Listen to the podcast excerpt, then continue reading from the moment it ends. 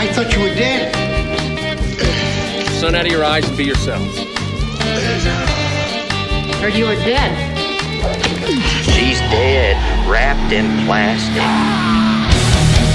That man's dead back there. It was worse than dead. Must be dead. Is this a dead man, Doctor? Hello, everybody. Welcome to the Roast Mortem Podcast. I'm Tom. I'm Travis. I will be your sexy Cody for the evening. And this is the holiday special 2018. Oh my God, Tom! Oh. Can you believe? Can you believe the planet made it around again? I'm into it.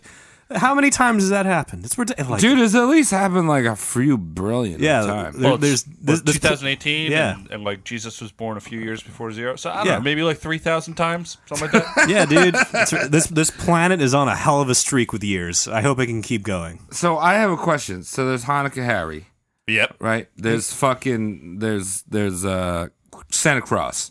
Okay. Why is there no New Year's guy? It's Baby New Year. It's Dick Clark. He's alive yeah. still. Uh, Really? No. Yeah, he comes down your chimney and he, uh, Well, he sets off slithers. firecrackers in your house. but only while you're at other people's parties. You're away, Yeah. and then he shows up. Yeah, if you're home, it's it's a mess. Yeah. All right. yeah, so if well, your now house we goes know. on fire uh, New Year's, it's because Dick Clark. I'm, I'm imagining him just in like nude colored spandex while he does this to you. Um, so I'm not gonna ask how your week is doing because um, it's a fucking holiday. No Oh, one's got anything going. We got a lot of podcasts to cover anyway. So, we do. We're doing things. We're touching people. so as we did last year, Oh, do you remember? You had Yeah. your tonsils. It was fucking weird. I, was, I was like, hello, hello, I'm Travis. yeah, it was it was uh, You- Tom, Cody, and Ray Romano. Hi, it's me, Travis. Wow.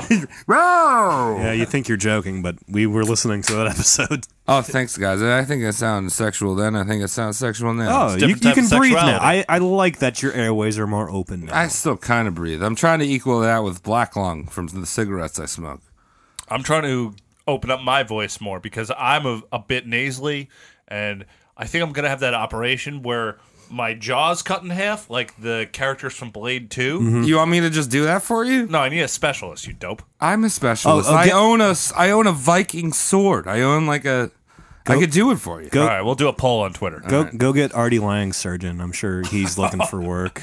Oh, that poor man's nose. Have you seen his nose recently? No. Oh, dude, it's so fucked up. You want you want to peep it real quick? Yeah, yeah. Hold on, I'm gonna pull it up. Oh, they got a tablet here, Whoa! What the fuck? Oh, right? what is going on there? So, T- Tom, you want to run that down for uh, Travis and the viewers? So basically, Artie Lang has snorted so much heroin and cocaine and other strange things like oxycontin that his septum is totally gone. Oh my And he god! got into a bar fight a little while ago. and Oh, Just totally Uh, dude? fucked his If nose. you don't have a septum, don't get into a bar fight. His face looks like it has a poop emoji on the middle of it. It, Yeah. it, it looks like a defective Mr. Potato Head that Ugh. does heroin. he claims that he snorted a piece of glass once by accident, and that's why. Uh, I like But- how he added by accident. well, he said it was a ver- he, it was excuse me specific enough time that he recalled where him and some chick were snorting oxycontins Ah. and they were crushing the pill with a glass. Uh, It and chipped. If that did happen, that probably wouldn't destroy your whole septum like that. It's just years of abuse, and uh, I love Artie Langs, so it's just kind of weird to look at him now. That is weird. That's a great start to our holiday episode. Artie Lang's disfigurement slash drug habit. Ha- Happy holidays, motherfucker. Yeah, Especially, Yeah, so- especially to Artie Lang. So, Tom, you want to tell us how this holiday special is Yeah. going to go down? Little refresher. Yeah, so what's going to happen is that instead of one person, we're going to do 10 people. Tennis. Whoa. Yeah. And those people will be from the 18th of their century Mm-hmm. as we're moving into the 18th of our century. So, As we just finished just our finished it. 18th of our Right. century. right, kill me. Um, Mm. yeah, so we're going to have the 18th of the century and we're going to go all the way back. For example, we're starting back in the year 618. Whoa. Whoa. And we're going to work our way up to modern day. right, so it's like XX18. Exactly. Fill in the blank. Yeah, it's gonna be. It's not a porno though. It's a bunch of mini sodes, if you would. Yeah, dog. Sexual minisodes. Yes. Found a whole bunch of jerk offs, bo- or died on the 18th Not the 18th. of something. The 18th year of, Of a a century. Yes. so if you don't get it, it's all right. Keep listening. There's another whole episode in the backlog to help you come up to speed. That's right. And speaking of another whole episode, I would like to start this off with a holy man. Ooh, ooh, oh. Are you first? I am first. So what year are we dabbling in? We're in the year six eighteen. 618. Oh my god, my favorite year. Is it? Oh, ho, ho. It's divisible Travis, by three. Uh, I can feel the tip of your dick. Yeah. Pushing my kneecap in. Woo! Oh wow. Ow. So we're gonna talk about Saint Kevin of Hey. Glendalough. No idea. Wait, just Saint Kevin? Saint Kevin of Glendalough. All right, that's like the guy I fucking buy cigarettes from at fucking 7-Eleven. Hey, Street Kevin, how you doing? Oh, Glendo 64. Saint Kevin of Glendalough is the holy man from a holy hole. Oh, aren't we all? Yeah, so let's summarize St. Kevin. St. Kevin of Glendalough was the founder and the first abbot of the Glendalough County in Wicklow, Ireland. Abbott, a little old Wicklow. Now, what's the important behind this man? because of his monastery, Glendalough has a lot of cool monistic ruins that we can see today. So it's pretty neat. We like ruins, right? Yeah. Sexual. old shit? Yeah. You go up there and it just says, this was Kevin's. Right. Kevin exactly. was here. So how come it be that way? How do? Oh, sh- I don't know. So we'll get into his story. Uh, how he is behind all these cool structures. Ah, what are these structures? Yeah. Well, they're like chapels, Oh. statues, and ancient Stonehenge style ruins that are in the county. Kev's ruins. Kev's ruins. So let's talk about him a little bit. Sure. Yeah. All right. St. Kevin was born the year 498 in the Irish province of Leinster to noble parents. His mother apparently had absolutely no labor pains at the time of his birth. Oh well.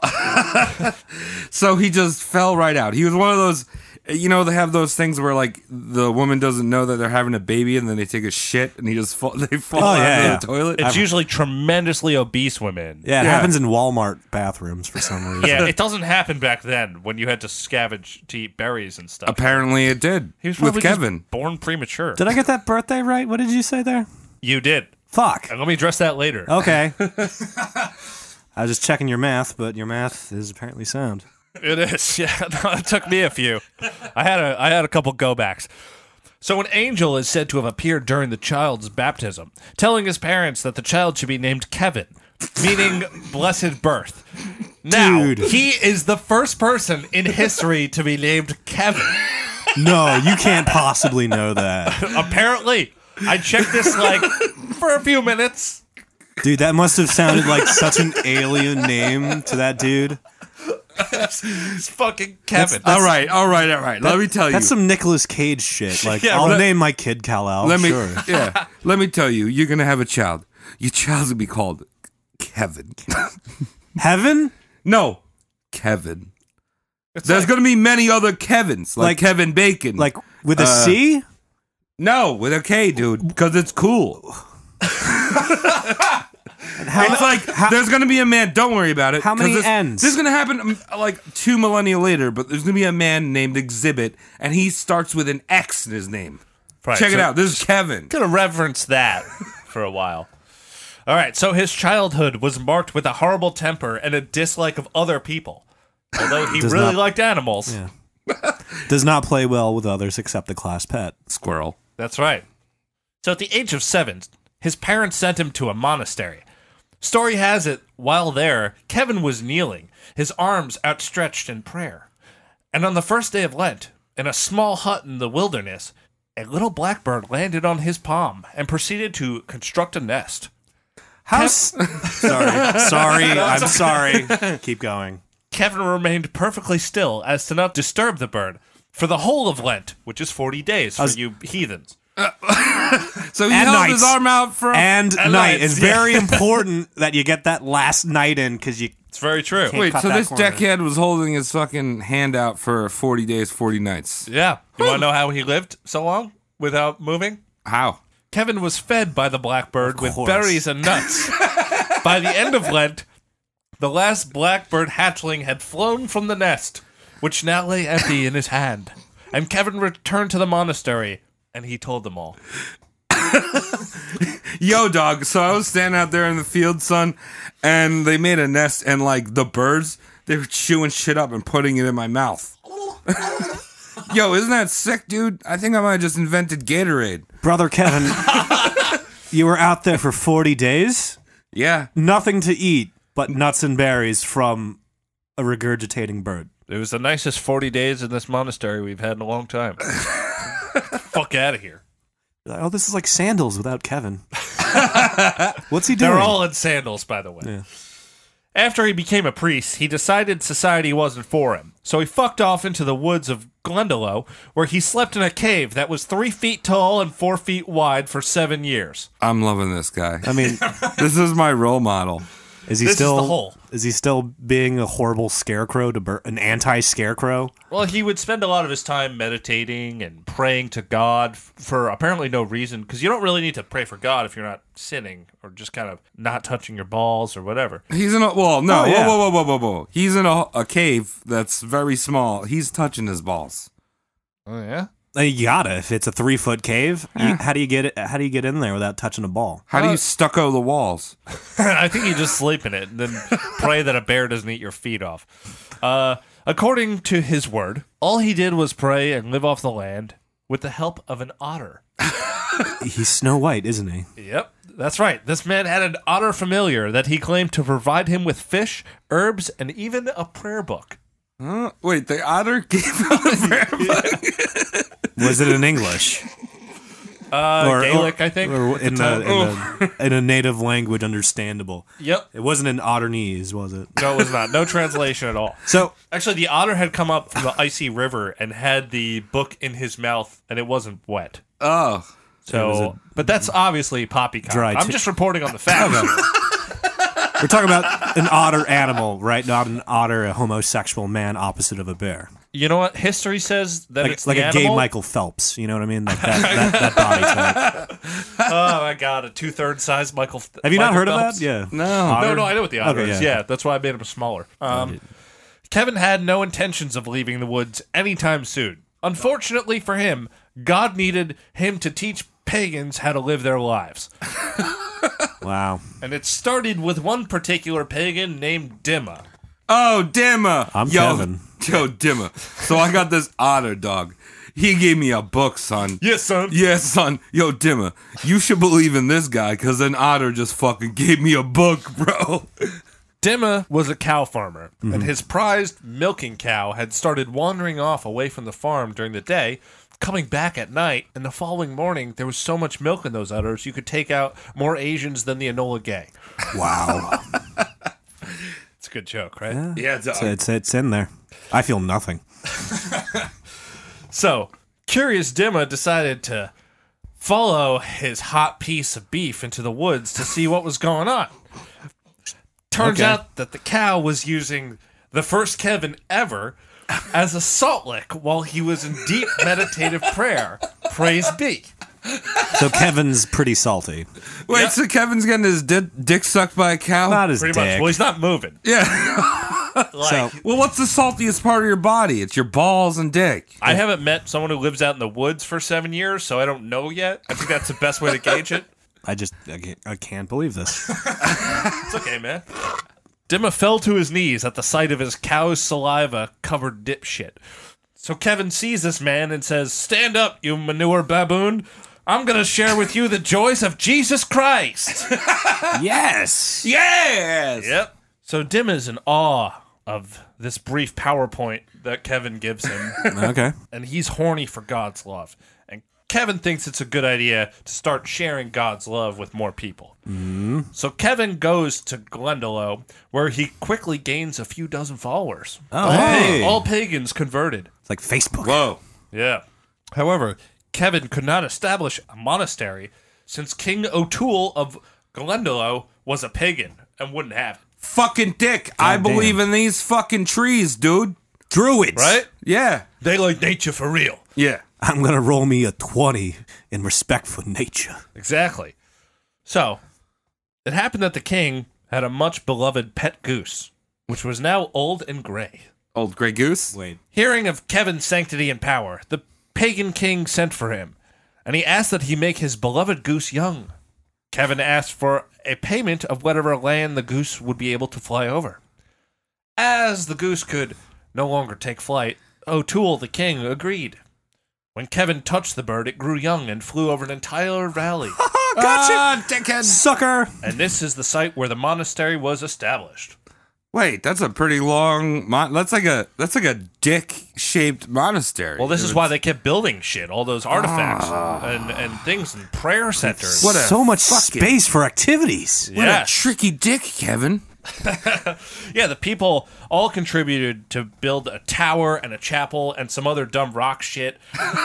And Hmm. God probably didn't even ask for any of that, but whatever, I know he didn't actually. right? No, God was like, "Oh, you- Kevin, you do you.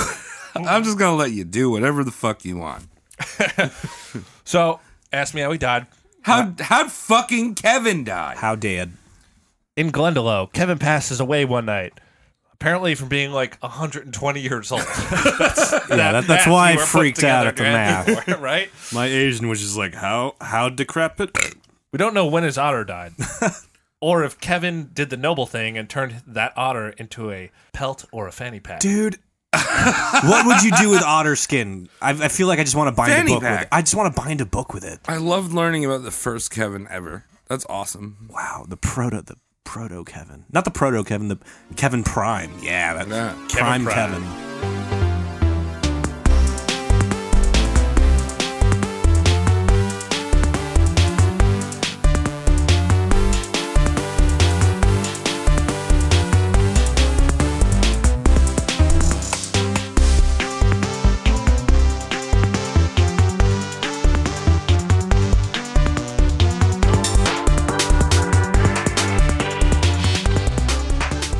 All right, so moving on to our next death date.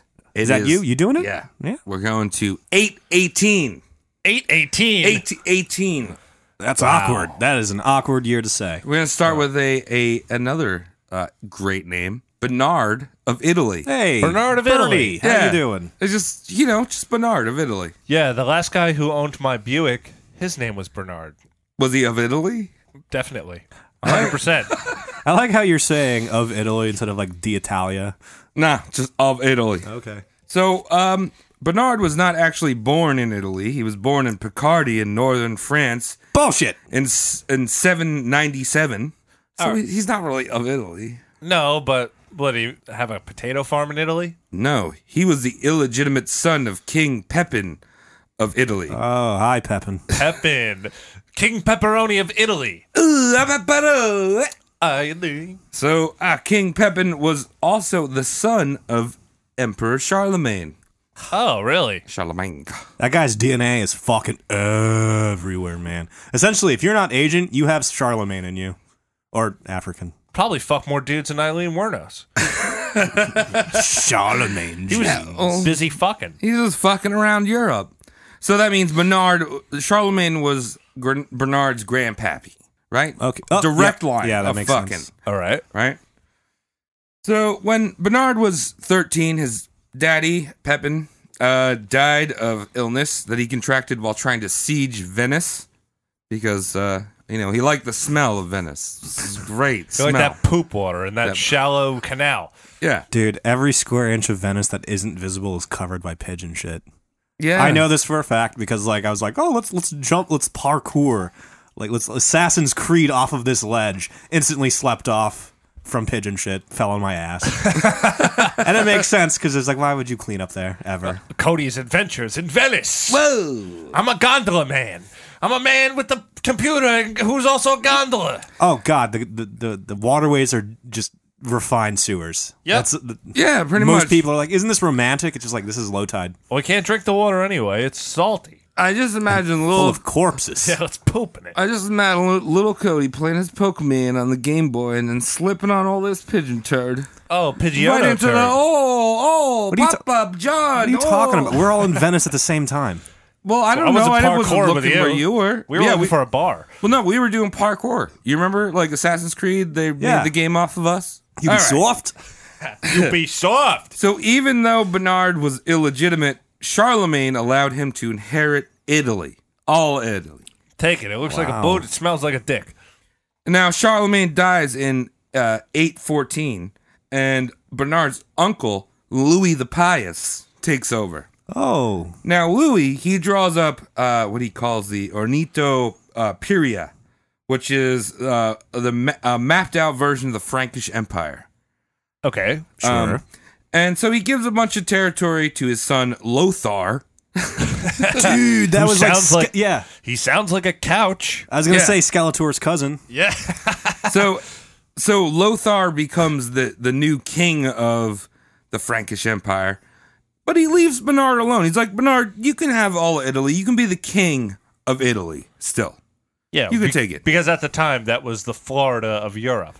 Oh wow, they both look like boots. Right? But Bernard was pissed because that meant that he was still under this Lothar. Like he was a vassal of Lothar. He wasn't his own fucking dude, right? So he's mad because Italy wasn't big enough. Yeah. Vassal of Lothar. What does that sex position do, Tom? Vassal of Lothar? Yeah, if you if you want a vassal of Lothar, your your lady for the evening. Well, firstly, you need a lady who's much stronger than you. Yeah, And she's got to take you by the ankles and wing you around the room. until you until you come. Yeah. There's nothing right. more to it than Nothing that. else. Yeah. By centripetal force, she's going to drain your balls. Lothar. So Bernard's all like, he's 20 years old at this point. He's like, it's not fair. I want to be have more land, even though I own all of Italy, and my cousin is a dickhead. My name's Bernard, and I have the name of a 77 year old, but I'm 20. Nobody likes me, and I'm the kind of guy who has hair on the side of his cheeks and not so much on the bottom. it's not fair. I want more land is the best thing I've heard all year. So his his uncle is like, yo, um, quit being a bitch. yeah, Uh, you like fuck you. I gave you all of Italy, right? Like, All of it. Leave you alone. And fucking Bernard's moaning and bitching keeps going on. He started building a little group of fucking dissenters, right? Louis hears about this shit and he was all like, "I'm gonna go deal with this bitch ass's plot to like march, like on the Frankish Empire." How do you get so many people to get you a new snowboard or a new Xbox One? You know what I mean? Yeah, like, you know. spoiled ass bitch, like getting your friends to come on. I need something better. Like they're trying to like kickflip over your fucking sedan. You know what I mean? Like. Psh. I need a Corvette now. Yeah. Oh, what a bitch. So Louis marches his troops down to Italy, be like, "Yo, what are you idiots doing?"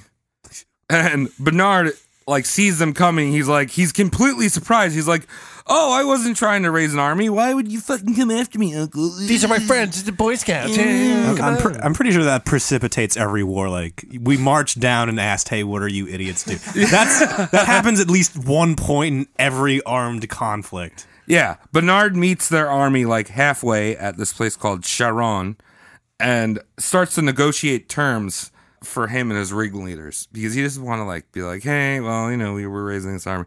Eventually, he surrenders to Louis. Yeah, as you do. Yeah. You always Stupid surrender to idiot. Louis. Um, Bernard is tried and sentenced to death. Oh, Idiot. I like. I like. I want to think it happened that quickly too. Yeah. Bernard, you are being tried and sentenced to death. The only person in history who was given Italy and then wanted more. Yeah.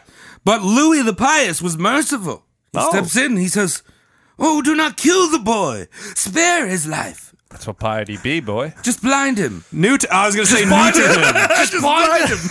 I was gonna say neuter. You were going for the eyeballs. I was going for the ah, balls. yeah. So uh, he has his guards heat up a stiletto, which is a very long Shoe. dagger. Oh, okay. Yeah, not the shoe. It's a long steel dra- dagger. Mm-hmm. They heated it up so it was red hot. Poked both of his eyes out. Thank you, Louis. Thank you, Louis. Thank you, Louis. Oh, Thank you. I'm just imagining someone be like, "Now stay still." Now, I've got to punish you. Now. I don't want to miss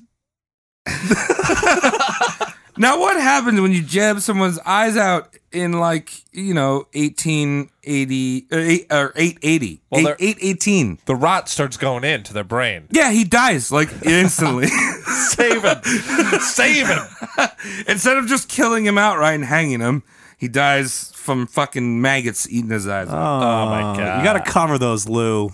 And he- Sure, he, was Put just a the little guy. yeah. Aquaphor on there. So he died in April on April seventeenth, eight eighteen. And good riddance, you fucking idiot. Come on, You a got little- a whole country and you couldn't be happy. God damn it, I'm still in a basement. Yeah. Fucking bitch. Little funnel and bleach would have cured those eyes right up. Yep. It's, like, it's, it's it's nothing. It's just a cavity. Just put bleach in there. Put a little red wine vinegar on it. Yeah. You're in Italy, you own it. Keep hot sauce in there. Imagine just a little sriracha coming out of your fucking face cavity. Oh god, it hurts as much as it should. Is olive oil like uh, a- antiseptic? I don't think so. There's no way it can be. I mean, I've used it on cuts before. It does pretty good. what? What, in keeping them wet? Yeah, you keep the cut wet, and then the bugs show up. And they eat out the disease. Uh, this has been First Aid 101 with Travis William Lee. Dude, trust me, I'm like WebMD too. Right in. I'm the doctor of the podcast. Yeah, Right Web in. Toes MD.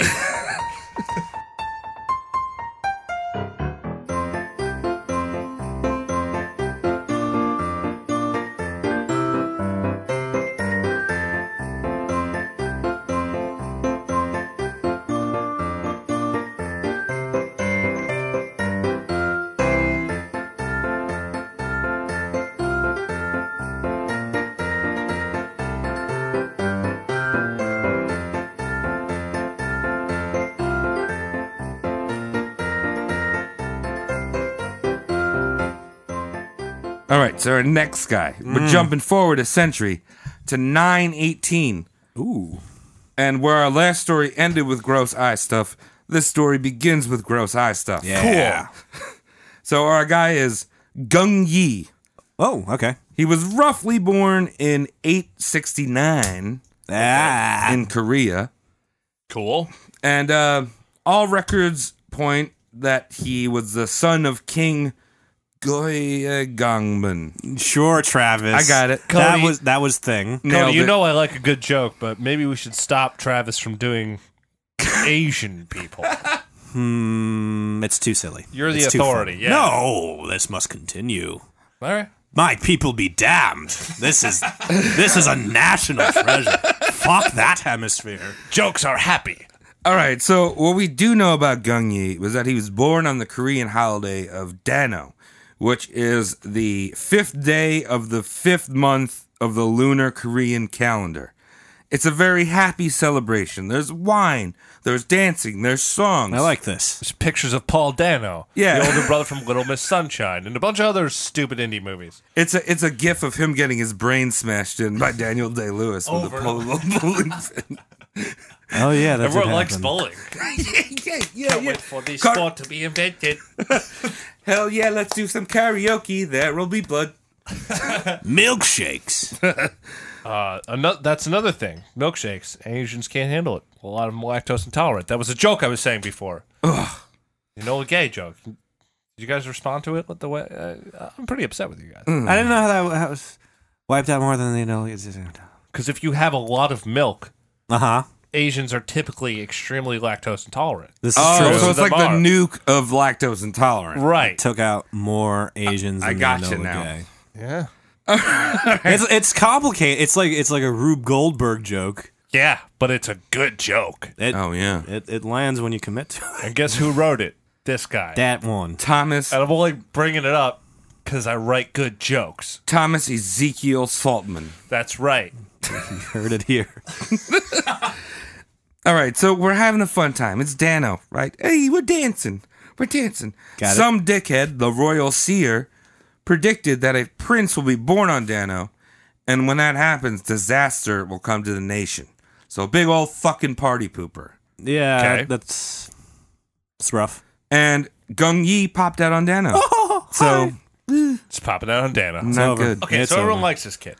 No, everyone hates him. Why? He's a bad Because he- auspice. Yeah, because the seer was like, if a prince pops out on Dano, it's gonna ruin the nation. So everyone hates Oh, okay. this I was kid. still focusing. He's I a bad honestly was omen. just thinking about my joke. I wasn't paying attention. Cool. But now I'll pay attention. Right. So the king took this as a very serious uh, prophecy. I'm surprised he made it to term. Because if I was like, oh, a prince is gonna is gonna ruin my shit, I'm gonna slap every pregnant belly I see nine months before. Well, well, they can't pinpoint it down to the day. They still can't. That's true, but also like you're getting too close. So I'm Or not- sorry, wife number fourteen. You're Or- going down the stairs. Not nine months before. I mean, like nine months after. So, like, if you're looking like you're popping a baby out in a month, I'm uh, pushing you downstairs. Not on Dano. Exactly. Well, Cody, that's exactly what happened because the king sends over a bunch of henchmen to kill little Gung Yi. in utero, Gungy. No, he Okay. popped out. He was like, "Oh, he popped out on fucking Dano. I gotta kill this idiot." Oh, so if you kill him, it undoes the bad juju. yeah, I guess oh, so. perfect. It's good. So they rushed into Gung Yi's mom's palace. Mm. And how do you do it? How do you kill a newborn? Like, hey, we rushed in. Take And your she- shoes off at the door, and then you rush in. you do a flying kick to the solar plexus of that newborn, and you call it a Do you have a holographic uh, Charizard? Yeah. oh sick fire spin? Yeah. So they rush in, and Gung Yi's mom throws him out of the second f- floor window. Ah. All right, okay. I guess if you got no other choice, Uh, now they're like, hey, well, I guess the baby's dead, and the henchmen leave. Little did they know, Gung Yi had planned. Gung Yi's mom, mom had planned this, oh, and her, her maid was standing outside the window to catch him. But when she caught him, her fucking finger went through his left eye. Oh. That's the worst. Yeah. it's Uh, almost kind of like laces out, Right. socket uh, out. That's terrifying luck, and even harder to pull off on an Asian. Yeah. Yeah, it's a tiny, tiny bullseye right there. Well, okay. Also, tiny fingers. The geometry Whoa. might like actually funnel it weird. Well, okay. I'm assuming is Asian. Oh, he's Korean, yeah. I, well, is that Asian? Yeah. Okay. um, where was I going before? that? Cody, you're just Horrible. asking if he has slanty eyes. Yes, he Of does. course. Well, this poor baby. Yeah. He's a baby. We can't really make fun of him. All right, but At now this he's point. got he, now he's got a gold eye patch for the rest of his life. Pretty neat. Baller. Not too shab. Um, so Gung Yi is uh, secretly raised at a Buddhist temple because they don't want anyone killing this little baby boy anymore. Okay. It's a very conspicuous target. What do we look for? Gold eye patch. One eyeball. Baby. Uh, robes. Has a hard time digesting milk. So there's a huge rebellion in Korea, and essentially Korea is split into three sections. Gung Yi returns and leads these rebels and becomes the ruler of the middle section of Korea. Which is now non existent. yeah, so it's the demilitarized zone. I Yeah, love it. It's pretty North, much. south, and demilitarized. It's same He's got the thing. DMZ. That's about it. You enjoy your. Uh, your Yeah, and, DMZ. and that's probably the most dangerous place in the world. But also at the time being surrounded by two fucking rival factions, not a good place to be. Horrible placement. Oh, you never Yeah. want to be in a faction sandwich. nope. So so in order to unite his country, he turns to religion because he was raised in this Buddhist temple, That's what I'd do. uh, and he claims that he will uh, guide the world and save the people of their suffering and hardship. That's what I would do. But he starts to get a little paranoid. And then he starts to arbitrarily accuse people of treason and sentence, sentence them to death. I would stop doing that. Uh, Here's where we part. Yeah. Here- here. uh, including his wife and two sons that he sentenced to death. oh, really? Wife Yeah. and two kids. So anyone, any one of your friends that say, "Oh, Buddhism is the religion of peace," you can go fuck yourself. Yeah. I can easily recall back to the 1972 B Kung Fu movie called Deadly Buddhist Raiders, in which there is Oh. no peace at all, constant violence. A real Buddhist knows how to kick ass. Yeah, you want to punch, you want to fucking kill your wife and sons. Yeah, a fake one becomes a beat poet. Fantastic. So anyway, in 918, four of his generals uh, are like, "We need to stop this dude because he's fucking killing everyone." Mm-hmm. Uh, so they stage a coup, and Gung Yi, you know, they they raid his palace. Okay. And Gung Yi escapes the palace palace as these fucking soldiers are marching in. I was- is- does he does he dive out of a window and lose his other eye? No, no, no, no. He he, he puts on uh, cables and he runs across the trees. What's cables? Oh, like, like, you know, like stage cables. Oh, cables. Uh, wire wire Yeah. team, wire Oh, facts, so you're talking about crouching tiger, Crouching hidden Tiger. dragon. yes. Somehow- See that joke that I did there? Ah. you did. It was somehow As, co- more. as complicated as Tom's, but somehow Terrible. Yours is yours is a stretch. Yeah, mine is a mine stretch. is for the New Yorker magazine. I love New Yorker jokes. They're so hilarious. They're the funniest ones. They only hire the best. Put the entire joke on the front page all the time. Oh God! Fire all those writers. Okay, so he runs out of his palace screaming, "Ah! Okay. Buddha, help me!" Okay, cool. Does does he save you? Is he a savior? So a, fr- a few days later, he runs into a peasant who uh, mistakes him for a thief and kills him. Sisice. Yeah, yeah. What thief shit was he doing? Just, I don't know. He was probably stealing some It's fucking. like, hey, give me that gold eye patch, you dipshit. I I can't. I need it. I don't have an eye. Oh, You know, maggots get in here. I got no respect.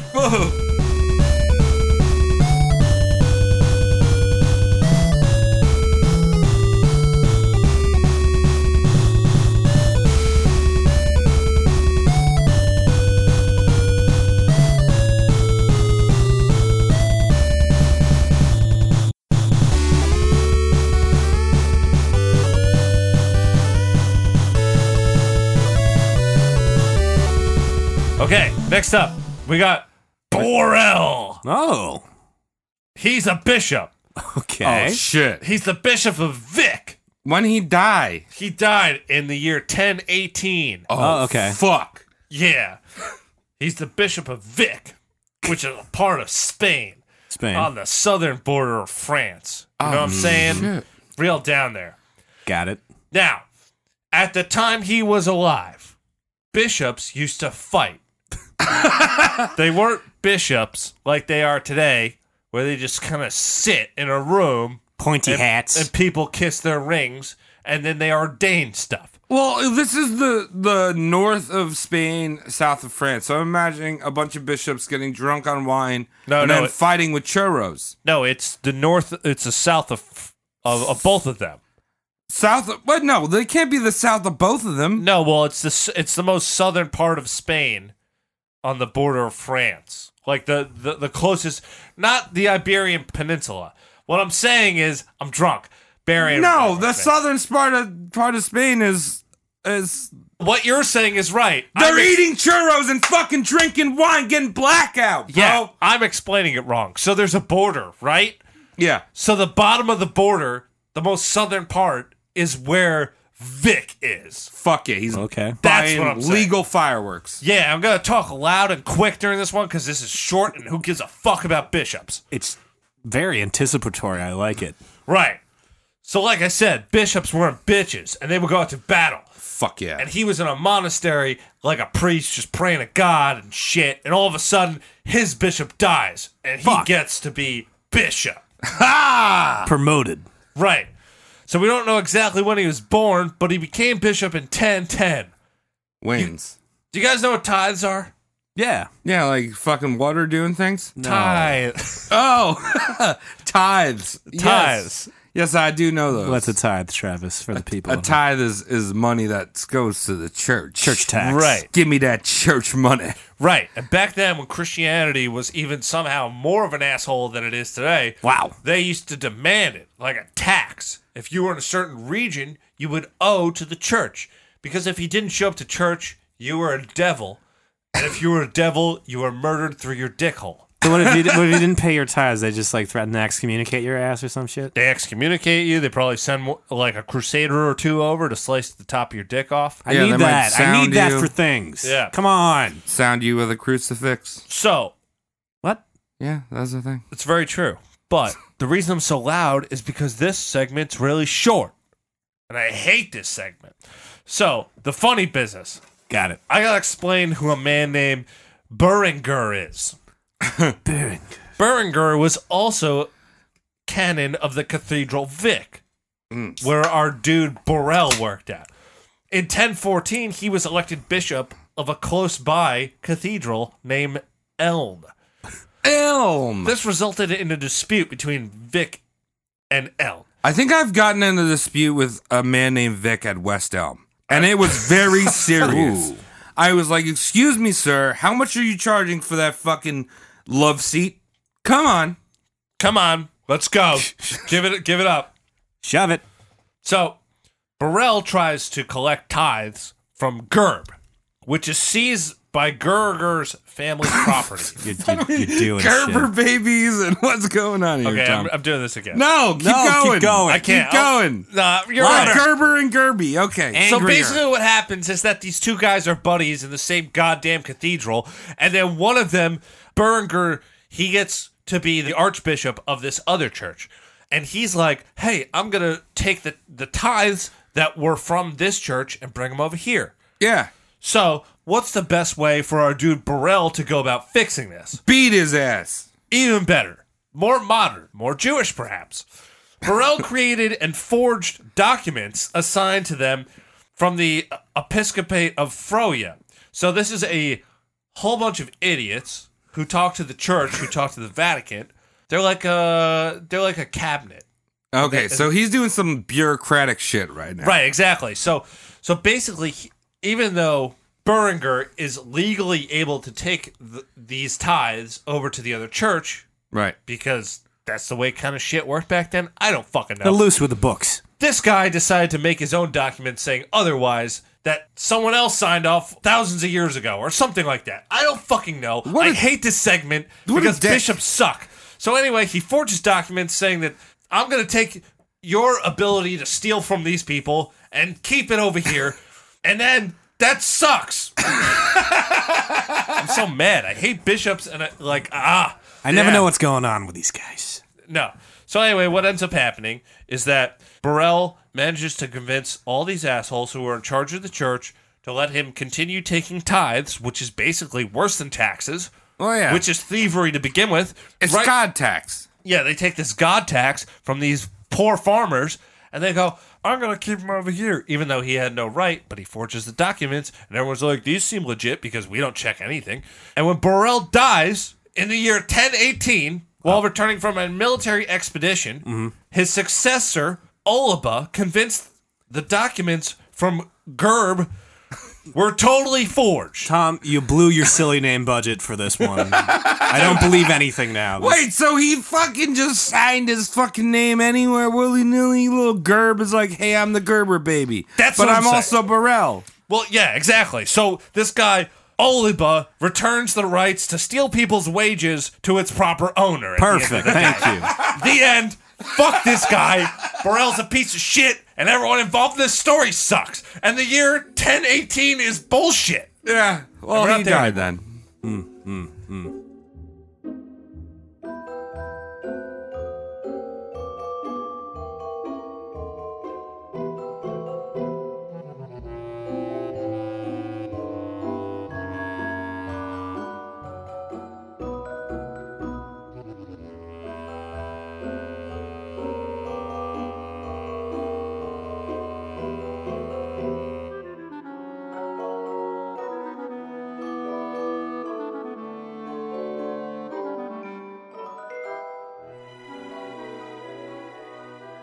Uh, Uh, The secret word today is Santa Claus's cock and balls. Uh. How many times is that going to be said tonight? I might say it again. You gotta listen to the Santa Cuck album. Santa Cuck album. Yeah. Rocking around my wife. Clean up. All right, so what's up? All right, so our next death date is 1118. Level 18. It's a good time to wake up in the morning if you're drunk. We are doing Jaquinta Whoa. of Bari. So Jaquinta was born in Bari, which is in southern Italy. But Another- she was born to a Norman governor. Norman, eh? Yeah, so that's France again. Norman. Yeah, Norman, France, Italy. Got it. One or the other. Norman. Things being said in such a timbre where you think we're making sense. So she was born at some point in the 11th century. We don't know. It's the late 11th century. Mm-hmm. Yeah, whatever. So she's a French broad living in Italy. Make things weirder, she marries off to King Michael I of the Byzantine Empire's son, Constantine Bodin, uh, in 1078. That was a goddamn Constantine. mouthful. Bowden? Bodin. Boden. Bowden. So did we wait? Did we just have another royal first there? A pretentious. What was it? What was the dad's name? Michael the First. Yeah, again. Michael the First. I'm Cody the First. Hello, I'm Michael the First. I have a craft store. You can come by and buy pop- popsicle sticks and picture frames and bits of clay to You know, make your art projects. happen. Etsy stuff. Michael So- the First, the, s- the patron saint of Etsy. That's our intern, isn't it? He is, he is one of our. Interns. Wait, where is Michael? Is he just uh, being the Grinch of Christmas past? Oh, he's got a final. Oh, He's, he's like, I had to study for my final. was he trying to school? I don't know. I mean, he's secret smarter than us. I, I, I'm, I, ooh, that's, we don't know. That's not true. I'm pretty sure it that is. is true. He, I think he's quiet when he's on the other episodes because he hates us. I always, I always have this suspicion that he's like blinking insults at me. You know, have you? Do you guys get that with him? You can hear it if you look if you listen to all of our episodes very closely. You can hear the the, the blink of. the shattering of his Shame. eyelids. Okay, so her husband Constantine becomes king, and Queen Jaquinta becomes a major influence on him. She's kind of like running things behind the scene. You know what I mean? the queen running things behind the scenes. Shamin. Shamin. So now, the late King Michael I had a nephew named Branislav. That's a dinosaur. Fuck you. Yeah, Branislav the dinosaur. Hello, I'm Branislav. No one cares for me.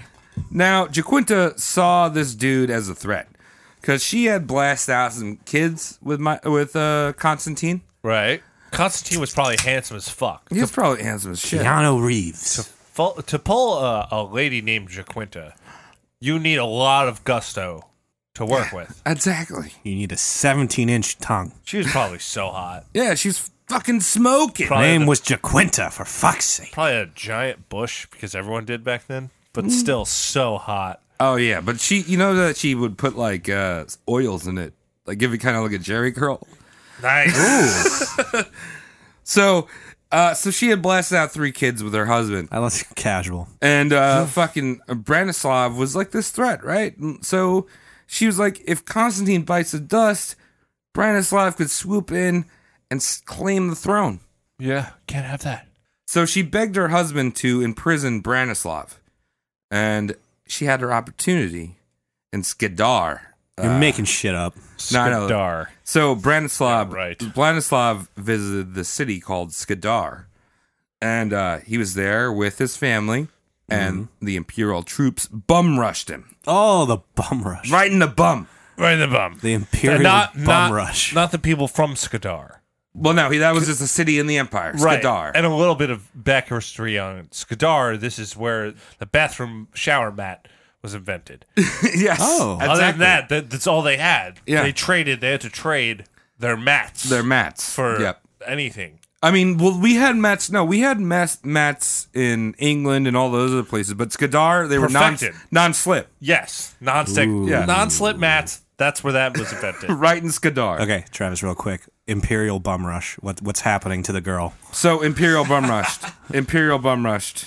Say it three more times. Imperial Bum Rushed in my bum rush. Imperial Bum Rush. That was two more. That was tight. So, got bum rushed. Uh, they threw uh, Branislav in prison and he died mysteriously shortly after. Don't Oh, you, how don't do you you know hate it? when that happens?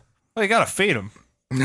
So, his family escaped to the city states of Ragusa, famous for ragu, sauce. sauce. Yeah. You're fucking. which is with great us. because you put that on top of the sk- Skidar mats. Not slipping. No, not slipping. Not even one slip. That's the best thing is you get this Kadar match, you spill ragu all over the floor. right. Mamma s- mia. no, mamma Go take mia. a shower in my ragu sauce. take my Skidar mate. You So- actually can't peel off of a mana- marinara scadar, man. yeah, So- that was one thing. It did stain them. That's why Skidar fell eventually. So his family escapes to Ragusa and they claim asylum. And the city was like, all right, we'll keep you safe. We're not going to extradite you to fucking the Byzantine Empire. Why do cities say yes to that? I'm always confused. Like, you're probably a criminal. Why would we protect you, asylum seeker? I don't know. But anyway, uh, Jaquinta was like, oh, no, you didn't. And she starts to besiege the city. Oh. Fucking sieging and shit. Eventually, she captures the city and takes uh, Branislav's brother and son and convinces her husband to behead them and throw their heads on the city wall. For funsies. All right. fun. She's Flossing calling a in. bit. She's calling in too many favors. I don't like this bitch. Right. Get off of our ragu. So Jaquinta's husband, uh, Constantine, dies in 1101. Hmm. And uh, she's not exactly the most uh, favorite royal family member. Because of the killings. The heads and the, the, the prison death. Yeah. Mm, So her fa- her plan backfires and it leads to a war of secession for the throne. Ah, Um, Never good. Never good. She immediately imprison- imprisons Constantine's brother, uh, Dobroslav, Sounds like a Pokemon. Dobroslav, and uh, but ultimately her sons lose, and her nephew Vladimir becomes king of the Byzantine Empire in 1103. Wow. Uh, Jaquinta is fucking fuming. She's like, you know, ah, Yeah. yeah, Yar in my backyard. suck my dick, I'm suck my Jaquinta. Suck it. My socks are made of my own bush hair. Wow. So she's like, I gotta get this dickhead Vladimir out of the throne, so my my sons can come in. So she gets her chance in 1118. She strikes. She gives Vladimir a slow working poison at a dinner party. Wow. Now, while the king is on her deathbed, she starts to make her case for the sons. And Vladimir's like, I'm fucking dying, lady. Piss off. And expels her from the city. Great. So she's pissed. She's pissed. She's just been expelled from the city. Mm-hmm, She's pissed off, and she's thinking, well, if Vladimir dies, this dude, Br- uh, Dobroslav, It's Dobroslav, Pokemon, remember? the Pokemon, uh, her imprisoned brother-in-law will be released from prison and will become king. Can't have that. Can't have that. Can't have a Pokemon as king. Absolutely not. So she sends some henchmen to his prison. It's always with the henchmen. Yeah, where they castrate him and blind him. Why don't they just kill him? Lot Because that's, of- all- that's all men do. They want to just see shit and get hard. Yeah, well, you thought uh, you were done with poking eyes out, Yeah, but a lot uh, of, lot of, lot of balls. Three, Three- times a charm. Three times a charm. That's what Travis is all about. We're talking about 18s of centuries. and he's talking about losing them eyeballs. You'll need fucking eyes. Nope. This is a podcast. So this dude, uh, uh, uh, Dobroslav, is sent to a monastery. Vladimir dies. A lot of monasteries too. George fucking comes in, ascends the throne. George is her son. Mm-hmm. All the royals flee the capital, but then uh, return a few months later with their armies, and then depose George, imprison Jaquenta, and she meets her swift end in 1118. Ooh, uh, uh, How was the Beheading? actual death? How'd it go? We don't know. She just went to prison. Oh, she went to prison Ooh. and got, Died. One of got those stomped out. She got tur- vanishing deaths. she got turned into bitch. Probably glue. That's Jaquenta Bari. Very nice.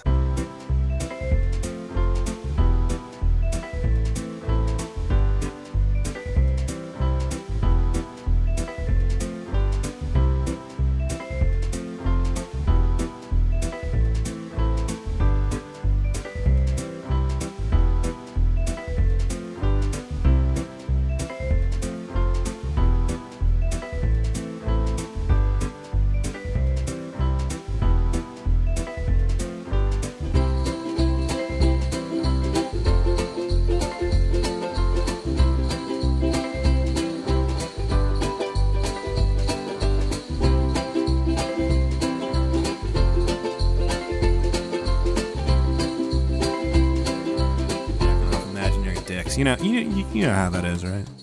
Absolutely. I love Jack Oh, Oman. You're sucking. Up, I said nothing about sucking them. I was jacking them. You're sucking them. That you took it. You took it. you Well, cr- I'm, I'm crossed the line. Cody. I am a courteous man. If I'm gonna jack him, might as well suck him. It's pretty good. It's a good T-shirt. Can we work on that? Okay, so for my next one, it's more fun than the bishop I did before. Yeah. So I'm not gonna get. So Oh. you got very heated. heated. back then. I got heated because like bishops never have good stories. yeah. Keep keep it loose and bouncy. Yeah. Let's let's let's, let's go for a trot. So this is gonna break the standard roast mortem format a bit. Hmm. We're gonna talk a bit more about an event. Oh. Oh, in which death happened, but it does start with one person. One idiot? Well, His name was Adam. it's not necessarily her fault. Oh, Frau Trofea. And this bit is Frau Trofea and the the Mambo number five. no. Whoa, I got Jessica, Brita, Screeta, So Sabrina, none of this is Sweeta. factual. This is all factual. Dude, Dude. it sucks. I am so im- im- impressed by this Mambo number five refs. Yeah. So, like I said, this is a tale of an occurrence rather than one person, but it's many deaths. And we like that here. And, you know, we like it for uh, the right reasons, okay? Yeah, I'm not. Well, I'm not gonna say we like many deaths. No, we don't, but we like to talk about them. They happen either way. different. Yeah. It doesn't matter if you like it or not. It's it's gonna happen. It's like the circle of life. Yeah. moves us all. So, let me tell you about it. Sour note. in July 1518. That's the year we're in now. 15, 18. Wow. A little yeah. bit of a jump. In Strasbourg, Alsace. Now, modern day France.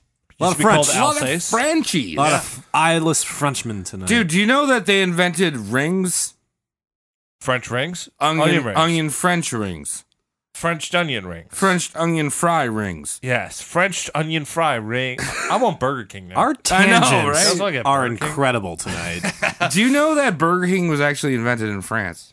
it's true. 1492, Columbus Royale, sailed the ocean Royale with France. cheese. It's very true. So let's get back to Alsace, Yeah. France. A woman named Frau Trophia left her house, walked onto the city streets, and she started jiving. Oh, Uh huh. like She- shucking and jiving? She was dancing. oh, Oh. like electric boogaloo. Yes, exactly. Mm-hmm, mm-hmm, mm-hmm. But one thing to be noted about her dance was that she kept her solo dance up for nearly a week. Oh, fuck. What? Before uh, you know it, there were three dozen other citizens who jumped into the metaphorical bar mitzvah dance floor with her. Oh, it's a hootenanny. Oh, okay. fuck. Yeah. I got you. Wait, so are wait, why was she dancing though? Well, I'll tell you why. This has happened once before in history, in 1374, and it's referred to as the Dancing Plague. Oh, or this fuckery. St. John's dance or St. Vitus's dance. Oh, little Saint Vites. Right. Wait, so, what what type of dance are they doing though? Well, Describe it to me. they're they're doing the um twist. okay, so let me tell more of the story and then you can paint a picture okay, Okay, you feel all it's right, necessary. Yeah, all right. Most of the dancers happen to be women, which does point to the possibility of abusive repetition of the song Say La Vie by the one-hit wonder group called Bewitched. As no man in his right mind would be caught dancing to this. C'est Mm. la vie. Right? Is that the worst fucking song Yeah, to that's dude? fucking terrible. Yeah. I By know August- music. I don't know. That fucking song, that's like the equivalent of a thousand years of catcalling. Oh Dare, How dare you show your dad this song, little Hmm, girls? By August, the dancing epidemic had August. claimed as many as 400 victims. Oh, What? It's one Yeah. of these things. Okay. Wait, so wait, they're doing the electric slide like champs, Yeah. and they're dying. Cause these- I- I'm I'm just saying the electric slide because the only time that I've seen someone actually pass out was a very elderly woman doing the electric slide. she shouldn't have been doing it. We we had just had a pie eating competition. Woman, fucking, this is a block party. Like, come on. Pie eating competition. Have electric some slide. They go hand in civility. hand. Yeah. So it's still today not necessarily known as to why these people danced to their deaths. Shit, They Hmm. all died. Think about that shit. The hell They did. dude. So- I don't- this is a great way to die. So one thing we we we know it definitely wasn't. We know for sure it wasn't that the Vangabus had stalled out in Strasbourg for No. a few weeks. No. 'cause buses weren't invented for another like 400 years. Couldn't have been that. So, Absolutely what's couldn't have Out been the that. window. Modern theories include food poisoning caused by the toxic and psychoactive chemical. Ergot. Yes, Ergot. Yes. Lysergic, dog. That's Yeah. that's the main ingredient of acid, baby. Mm-hmm. That's right. Bread it gro- mold. It grows on grain, and that's how you make acid, which is pretty dope. But you know, It's called St. Anthony's Fire, right? When someone eats, because ergot grows on bread. Yeah. it yeah. does. Yeah, it- on Whole grain grains, shit. rye, Yeah. and stuff Yeah, like rye that. shit. So a lot of people back in the day, they they'd have this like br- ergot growing on bread, and what they they think a lot of uh, like these m- dragon mythology in in, in Europe was a whole fucking like group of people eating ergot bread, tripping balls, and all seeing the same shit. Yeah, that's what D and D is. which which makes sense. You would think, all right, that's a that's a good lead, but also one other famous event where ergot got into the joint was the Salem witch trials, in which that was very prevalent, Right. and Ah. Anthony Hopkinsville. there was no dancing there. No. it was, it was kind of just dudes being like, "My bitch is talking to the devil on Instagram," you know, like Dude, that's like every other bitch though. Hate when that happens. yeah. So this also could be an example of psychogenic movement disorder Hmm. happening in mass hysteria or mass psychogenic illness, which involves many individuals. Cause I just, is that just called the Jimmy Jams? It's it's some psychotic shit that happens based on stress, where people just kind of well, So I'm just gonna call it the Jimmy Jams. It's it's Yeah. the unraveling. It's just like we don't need to care anymore. Let's dance. It's, right. It's people breaking loose, so they're like a so half- stressed out, it's their a half- lifestyle is so shitty. Yeah, Yeah, it's like Yeah. a half suicide almost. so it's like it's almost like uh, if someone was like, "I don't think you're ready for this jelly. I don't think you're ready for this. My body looks too bootylicious. So does yours." ooh, is that from something I couldn't tell, Tom? it's from music, Cody. You wouldn't know anything about it. Like the Happy Birthday song or Jingle Bells? It's close. But anyway, I want to bring that one for 1518 because I saw it and it's cool. That and is sick. We, and we do talk about dying a lot. That's 400 people dying for the sake of getting their dance on. And that they're all pretty dumb. Yeah, I mean, you got to be like, "Uh, give me some water at least. Yeah. Nonstop. So that's my 1518. Fuck yeah. Be nice, Little different.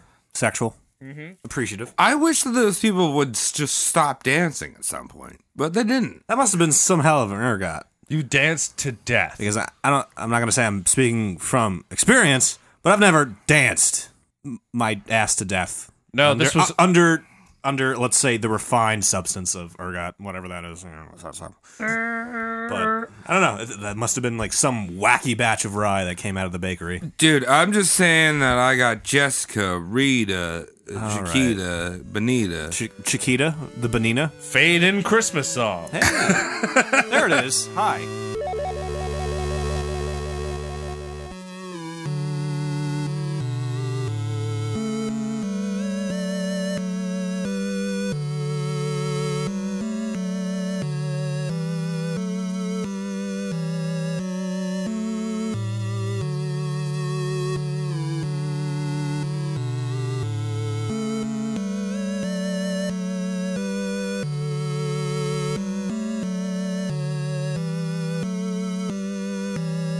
Cody, God, I'm hammered. How about you boys?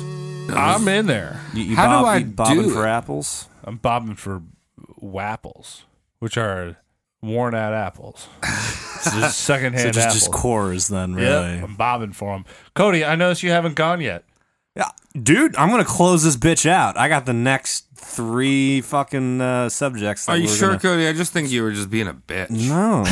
Well, strap in. Daddy's gonna bring it home. Oh, Bring me home. dude. Bring me on that Black sled. Caesar is the first thing Daddy's talking about. Black, Black Caesar? Caesar? yes, Black Caesar. Damn. oh, Let's see. Born sometime in the 17th century when this boy died. He died in 1718, so he would be next on our list as Black Caesar. We don't know his actual name. We don't know his actual birthday. He's a man of mystery. Why is he a man of mystery, Travis? uh, cause he is like when you leave a Caesar salad out for too long, you're like, when was this made? I don't know. It's black now. He was a man of mystery because he was a pirate. He didn't appreciate no snooping teenagers Hold on, can I Oh, and just their Great Dane. can I just say this? Can I just say this? No. Blackened chicken is just burnt chicken. No, it's not. It is. You've never had Hmm. properly made blackened chicken. No, I it's appreciate it. burnt chicken. Okay, Travis, you know Dave's l- l- little commercial. You know, you know Dave's blue chicken and or blue cheese and Cajun Yeah. chicken. Sometimes he burns the shit out of that, and it's great. Like Yeah, blacken- he burns it. He, makes blackens it blackens. No, blackened is different. It's heavy seasoning, All right, a lot of so- cumin. Yeah, that's what he does. So tell me about this blackened chicken Caesar salad. African tribal war chief. He was a big, clever, strong boy. Because it was said in his biography, he was known for his huge size, immense strength, and keen intelligence. I like that. Ah. Good All combo. right. Yeah, cool Uh-huh. This- guy. If this was on Tinder, I'd be swiping right. How about you? Ah. I'd be like, hey, what did you pirate? Would you steal a movie? Would you steal fucking lady's purse? Would you download a car? Would you download my house? Did you download Metallica's albums and throw your computer out? Yes. He was not captured, but tricked into slavery, which is a great statement to follow up how smart he was.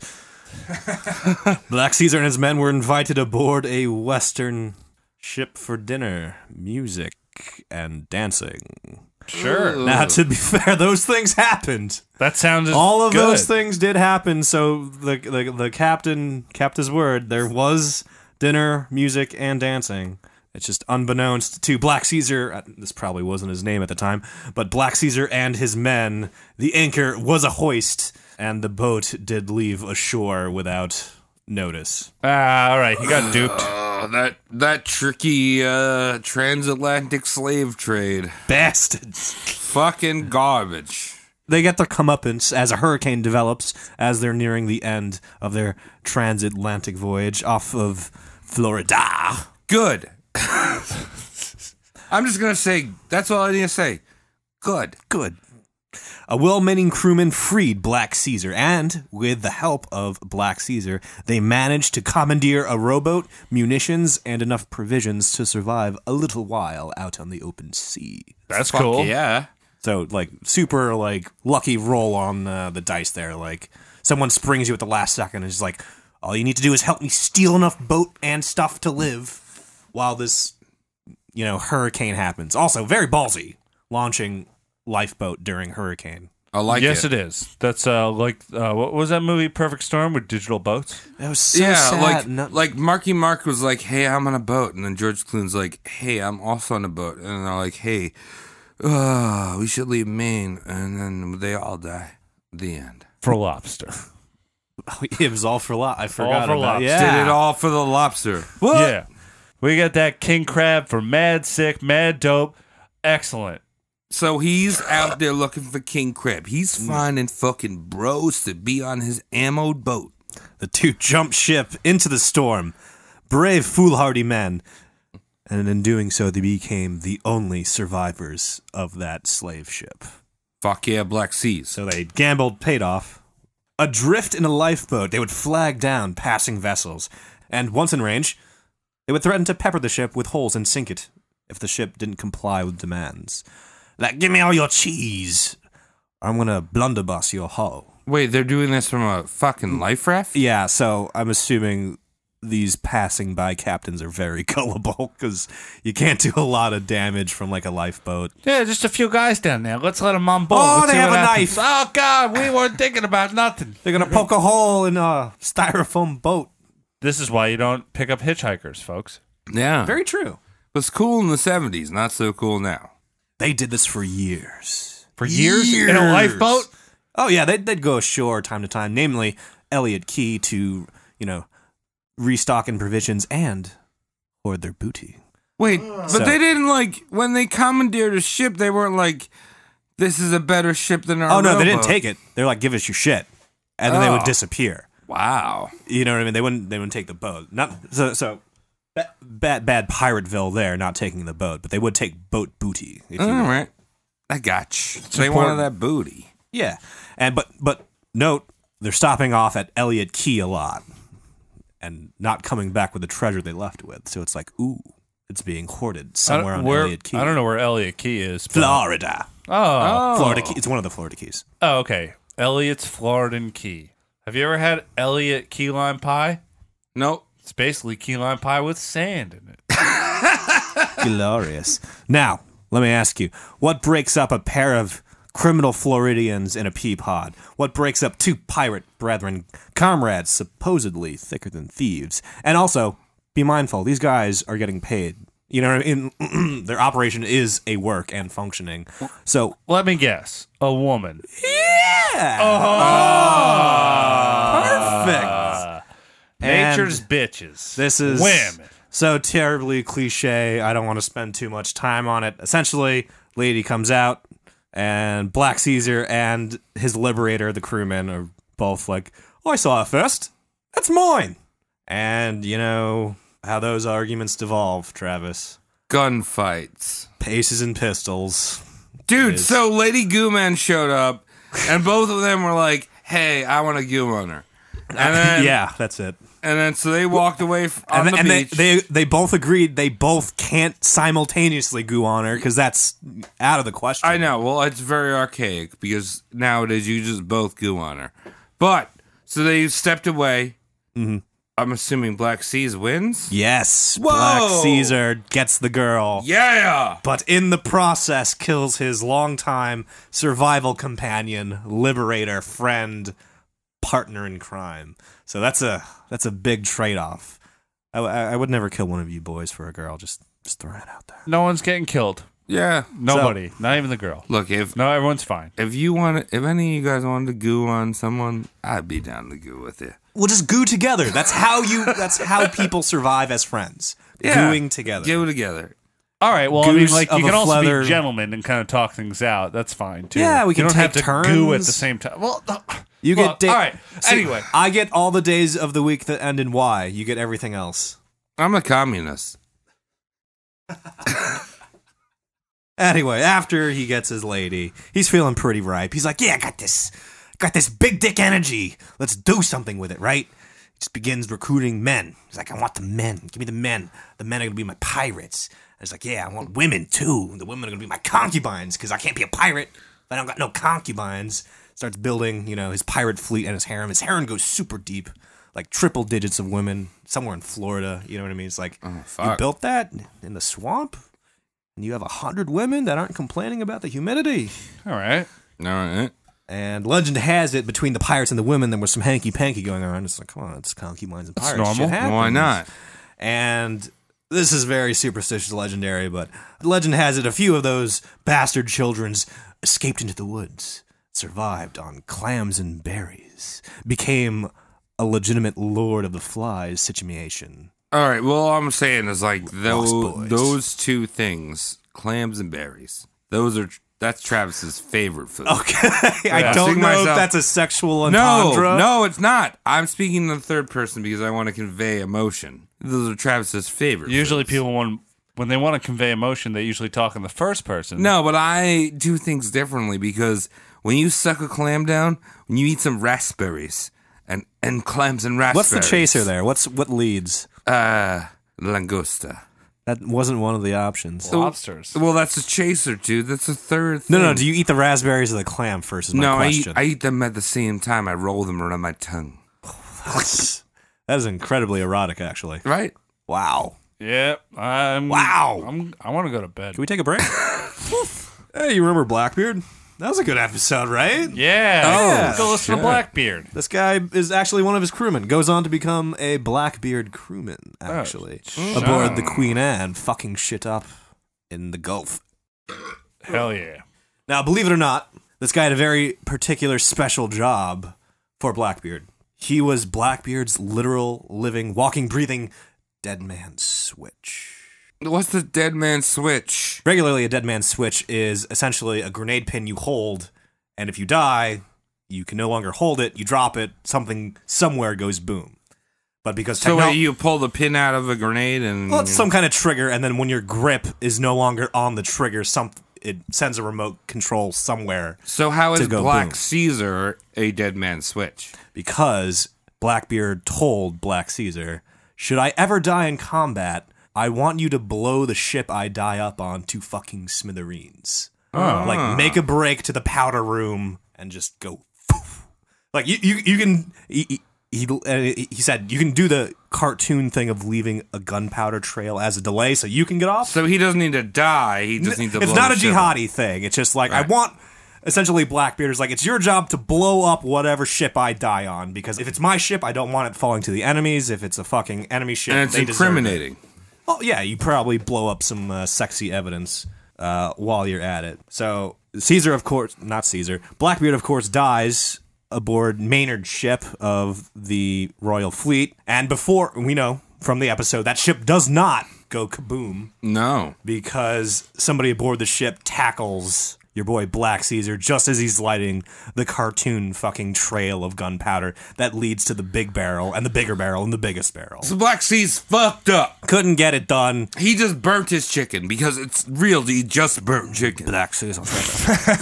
Couldn't light the cartoon trail. Got tackled. got arrested. And eventually, if you're a pirate and you're in custody, what do you get, Travis? You got Hangman's noose. You get dog. that sexy gallow treatment, 1718. Rest in peace, Black Caesar. Sexy thing, his treasure, never found. Oh, what about his harem? Probably retired. uh, treasure, never found, consists of 26 ingots of silver, which I fucking like because it's not a ridiculous amount. Because, like, every fucking pirate treasure is like, yo, I got, like, the Spanish fleets, doublo- all of them. Every All of doubloon them. they got. all of them in like Florida somewhere. You find it's, but no, it's like literally like I got 26 silver bars. You can find it. Dude, do you It's know worth that like fourteen I, thousand dollars. That's it. I had a ho- I had a heist and I stole every Kennedy half dollar. Do you have all of the Kennedy half dollars? Yeah, That is fantastic. I hid them somewhere. If you Where'd wanna- you hide him? No, well that's a secret, dude. Tell me. It's under a big red X. it's not a secret. It's under a big red X. okay. If you go on Google Maps, just look for big red X. And the big yellow stick man. I'm out there looking. All right, so that's Black Caesar. That's Black Seas. Yay! Hanged.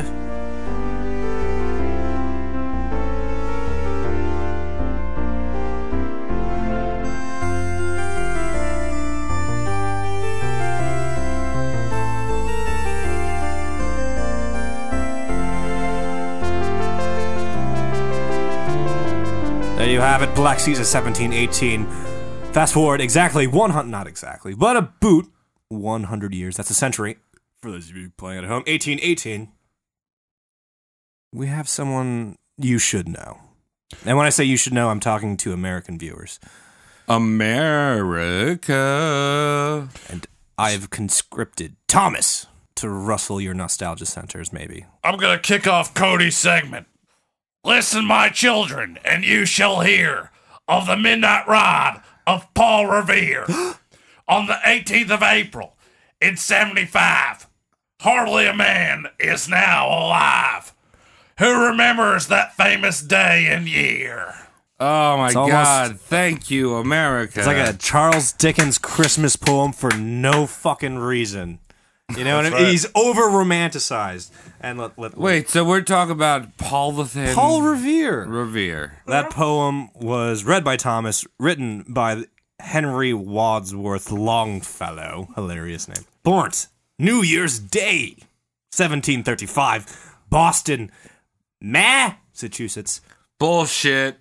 Yeah, it's gotta be suck to be born on New Year's Day. I know two people who have. I know one. Yeah, we Yeah. probably it's probably similar. I was saying bullshit. He wasn't born on New Year's. Why Day. not? Was he Jesus? It's just as likely to I be mean, born. why would on, he? Why would he be Jesus, dude? He's just as likely to be born on your birthday, Travis. Dude, he was not born on my birthday, but he wasn't born on Jesus' day, New Year's Eve. No, yeah, abs- I'm just saying. that's so incorrect. I don't know where to begin. No, well, why would Jesus' birthday not be the start of the new year? He's an American silversmith. What do we? Whoa, whoa, whoa, whoa, whoa! Revolutionary Let's just put, and- no, no, no, no, no. Let's put it out there. What do we? Chinese New Year? No, Jesus was born the first. Cody, what do you got for us? American silversmith, revolutionary intelligence agent, a son of liberty, if you will. What's his famous phrase, Travis? I don't know. Fucking British, are co- British Yes! are fucking coming in my ass. not can, no, not quite that.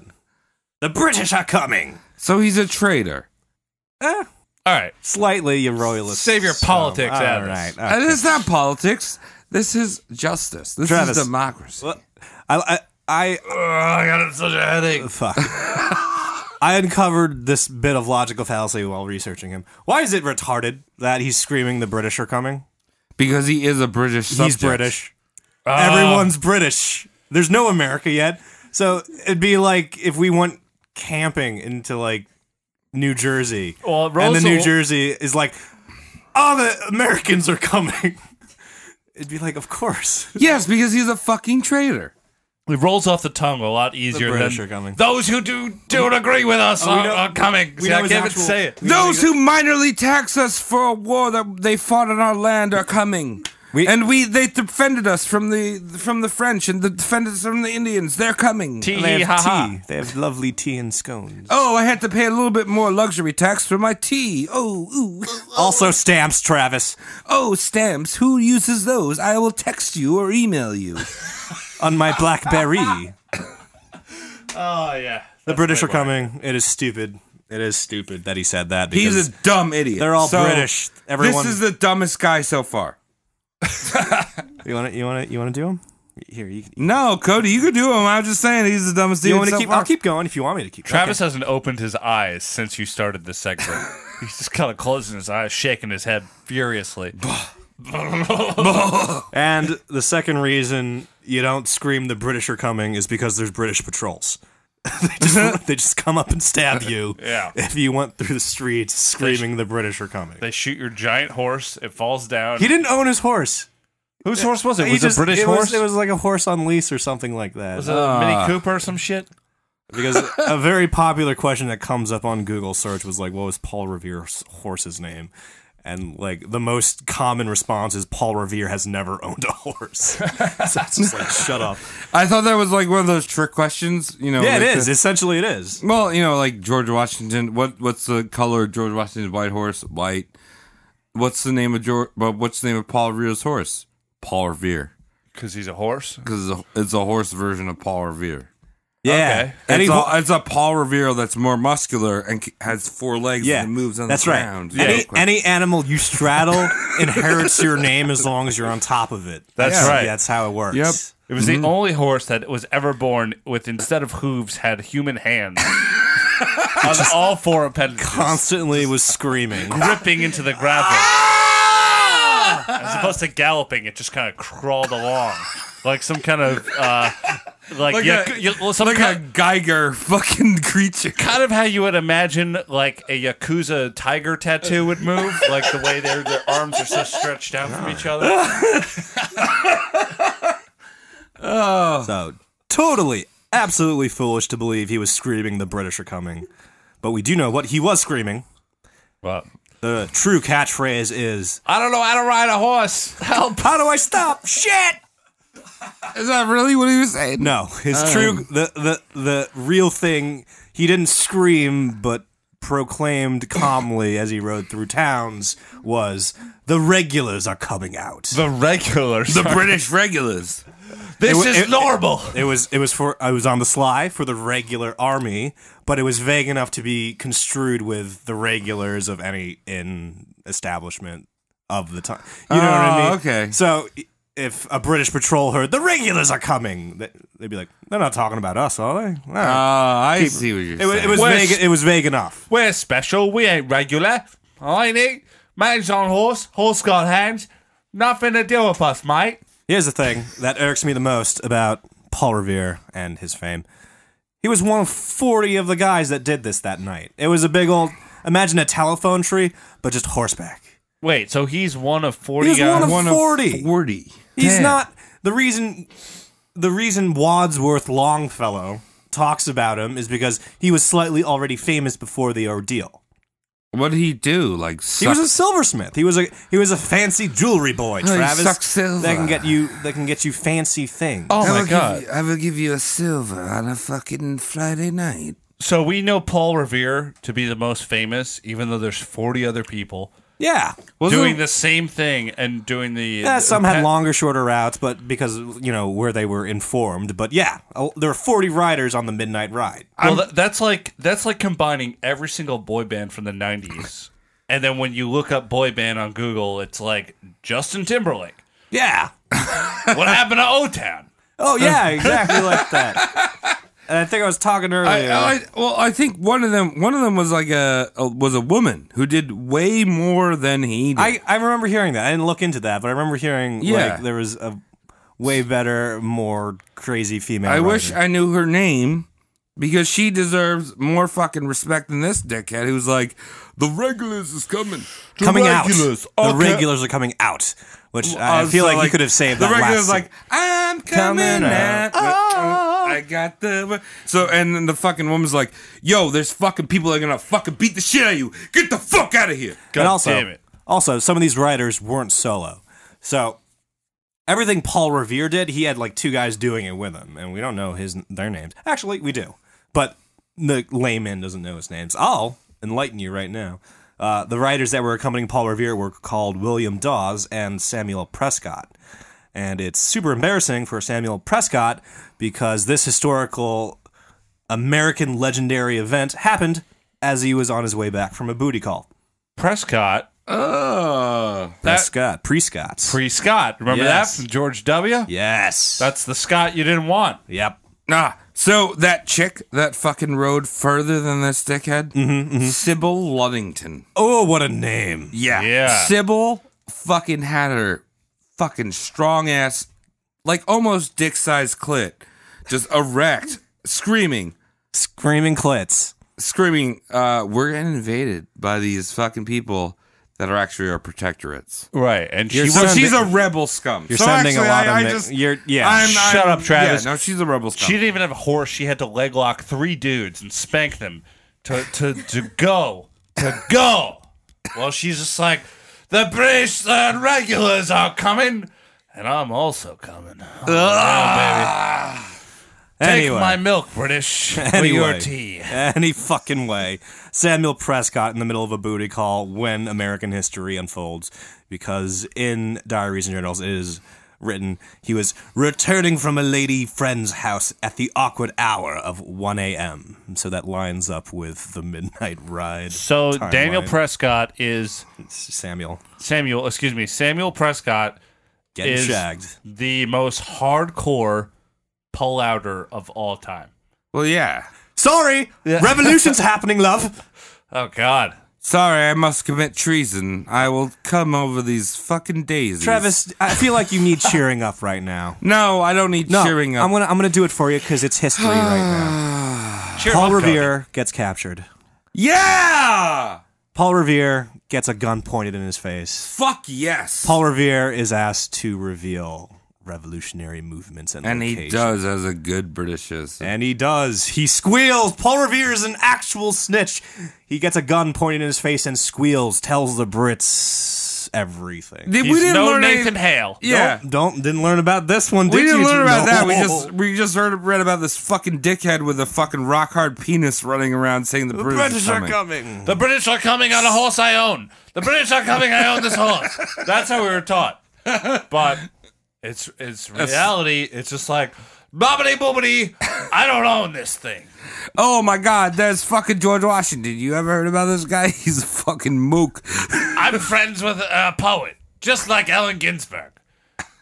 Now, why don't we know Paul Revere as a traitor, much like Benedict Cumbered Snatch? The poem. The poem, and also, unfortunately, Travis, I'm sorry, the British could not act on this information. They were too slow.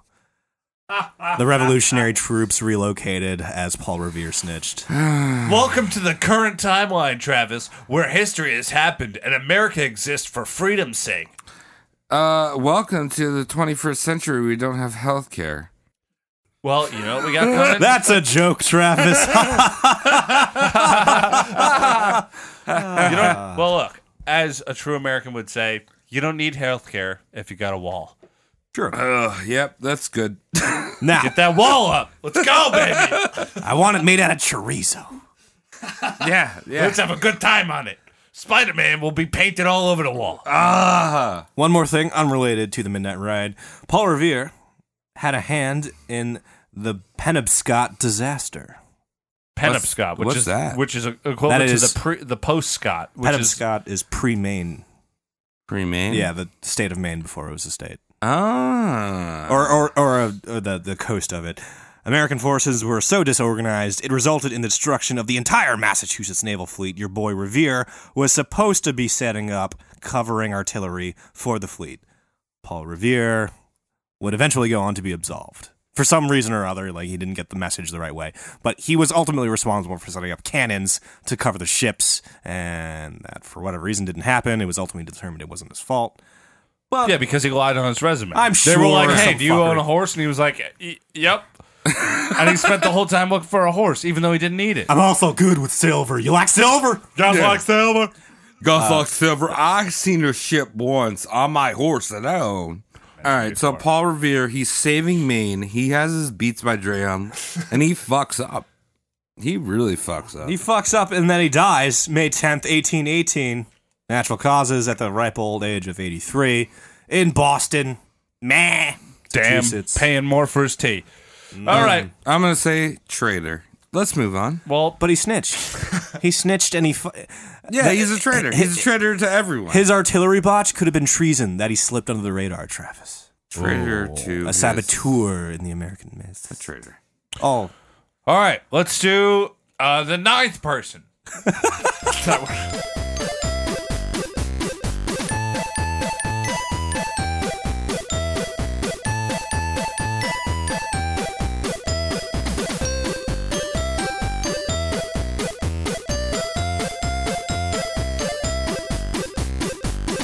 Yeah. it's like. You gonna really take this guy? I mean, you gotta. Look how old he is. Jesus. You want.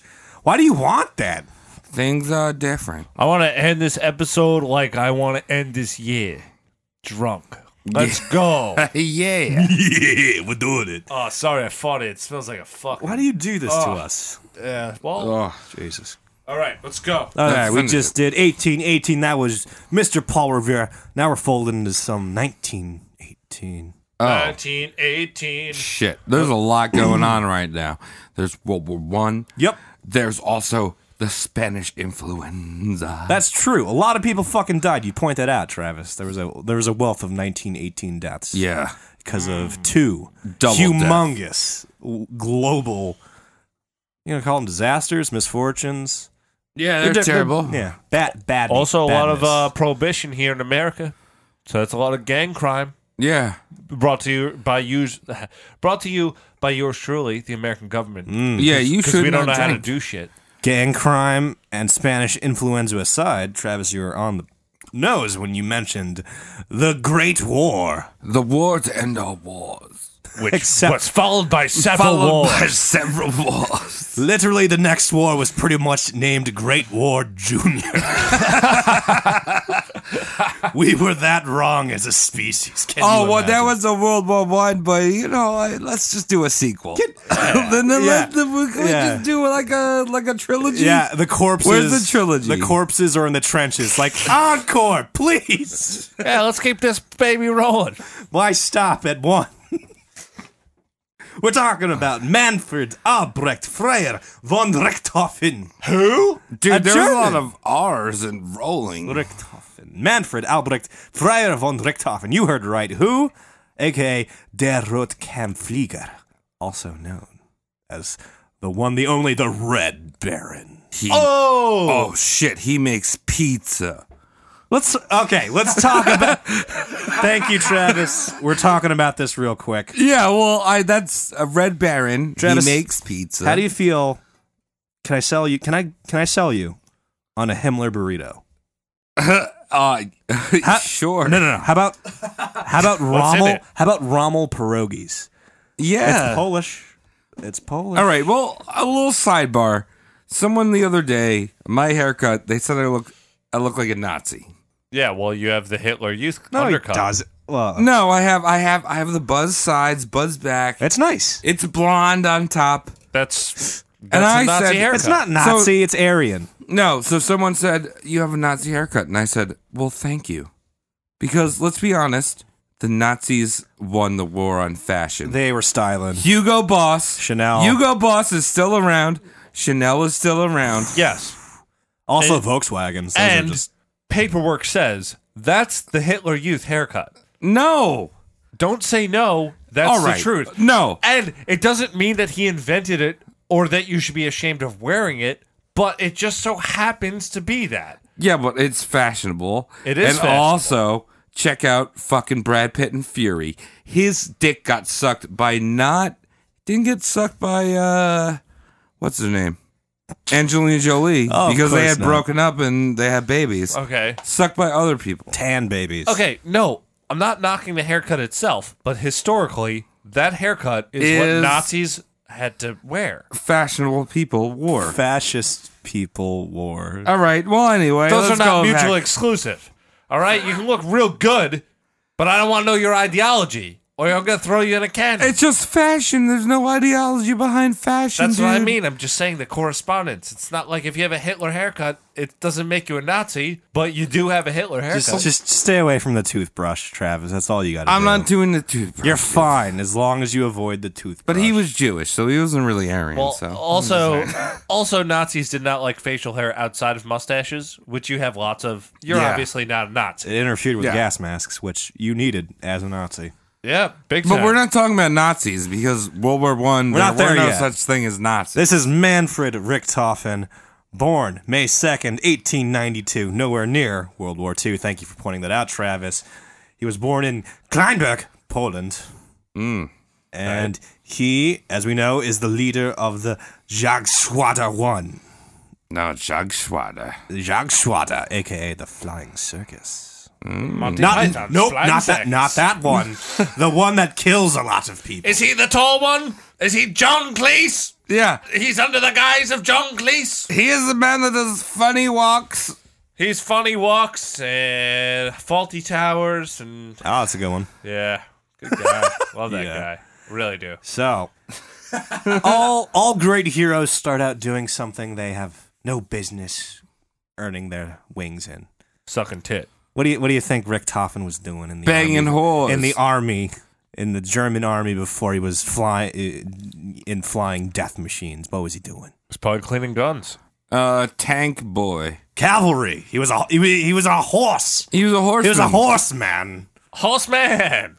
And he He's got like, nay, I won't do this. yes, he got very bored of horsemanning. Travis. If there's right. ever a war against PETA, that's when we get horses again. Horses are cool. They don't Well, need gasoline. That's what I'm saying, and they'll- and the PETAs will never shoot at him. Yeah, and also, do you know the horse like costs like a million dollars a year to maintain? Really, just because of food and Oats, fucking bathing. What kind of oats are these? This is a million dollars of oats. I dude. could buy ten thousand dollars worth of oats. They're honey bunches of. Oh, I'm hungry again. Fuck! Who did that? Me? A little bit. Get get ready to be hungrier.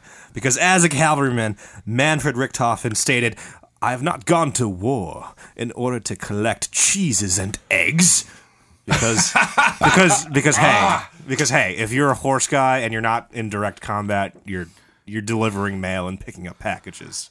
And for poor Manfred Richthofen, they were mostly eggs and cheeses. Put me Dude. in a plane and I can deliver eggs and cheeses all day. No, I'm just saying that that is the most valuable resource that an army can have. An, Because ar- if- an army marches on its stomach, right, no, Travis? if you're if you're living on the like front that. line, you want Helga to deliver you the premium uh, uh, premium cheeses and premium eggs to the front line.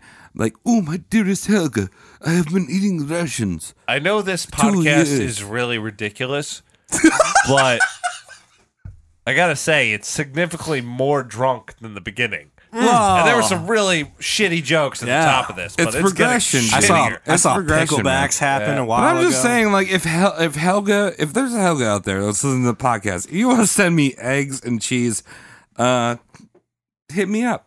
Send him right to Travis's dick. All right, Cody, more of the Red Baron. So unpleased as a cavalryman horse boy, he was just like, "Fucking bucket, get me a transfer." He's like, "What do you want? Give me the Luftstreitkopf, essentially the flying machine division. He wanted to be in the Air Force." Right. The German sexy, sexy Air Force. Now, we all know he was an amazing pilot, but we can understand why he was an amazing pilot because he followed very strict combat discipline called the Dicta Bolak. The Dicta Bolak. Uh, the dick to Dick to Black. Essentially, there was a pilot before him called Bolek, and he had a dictation, aka the dicta. And it was eight parts, and it was essentially how to win when your gun is a flying machine. And really quick, we'll rattle through them. Number one, take every advantage before engaging the enemy. Check. Makes perfect sense. makes sense. if you're, if you can come at the enemy with your ass in the sun, that's ideal because you're sneaking up on them. Your enemy's not looking into the sun. Number two, always commit to the attack once it started. No running Don't away. bitch out. If you're gonna bitch out, do it before you decide to attack. That's the only appropriate time to bitch out. Okay. Only fire when the enemy is in sight and in range. Perfect sense. You're Yeah. you're not on the ground. You can't get another can That's of rule ammo. three? Yep, that's rule three. Okay, so rule three is for uh, retards. Yeah, it's it's an Yeah. obvious one. Oh, he's way. He's like a billion but billion miles. Be over mindful. there. Most gunners are used to firing machine guns, which come on huge belts, and like you had an infantry guy running you the second can almost instantly. You're in the air. You can't restock as much. So he's a, he's saying make every shot count. Gotcha. Number four, keep an eye on your opponent. Don't fall for tricks. That's not useful. I can do away with number four. Yeah. That's that's common sense. Don't fall for tricks because Don't you fall for wouldn't tricks. you wouldn't really know. Yeah, But at the same time, he's got pizza. decent Pete's. he's got pizza. And also, if David Blaine was like, "Hey, is this your card?" I'd be like, "What?" Red Baron go fucking slice his own dick off. yeah. Number right? five, also obvious, attack from behind. You don't want a headbutt, no gun muzzles. Yeah. I always try to attack from behind. This one is interesting just because it's counterintuitive. If your enemy's diving on you, you counter the dive with your own dive because you simply spend less time in his gun sights if you meet him instead of trying to run away from him. Okay. That might, that's cool. Counterintuitive, it makes a lot of sense. Uh, number seven, if you're over enemy lines, have an exit strategy. Yeah. Know where not enemy lines are. Check the exits. Good. Yeah. When you're trying to watch Aquaman at the movies, check your exits. Dating. Yeah. the I mean, if episode. you're going to to see a Marvel movie, especially, just look for the exits and then take them before you watch the movie. Take them the before tra- Stan Lee's next cameo when he's decrepit. The Yeah. trailers will be the best part. So look for those exits. Just leave. And Disney. Number eight, roll in groups of four to six. You don't need much more than that. And make sure not everyone's going after the same guy. Because if you're rolling in a group of four to six and you come across an enemy group that's rolling four to six, make sure your six guys aren't fighting one guy.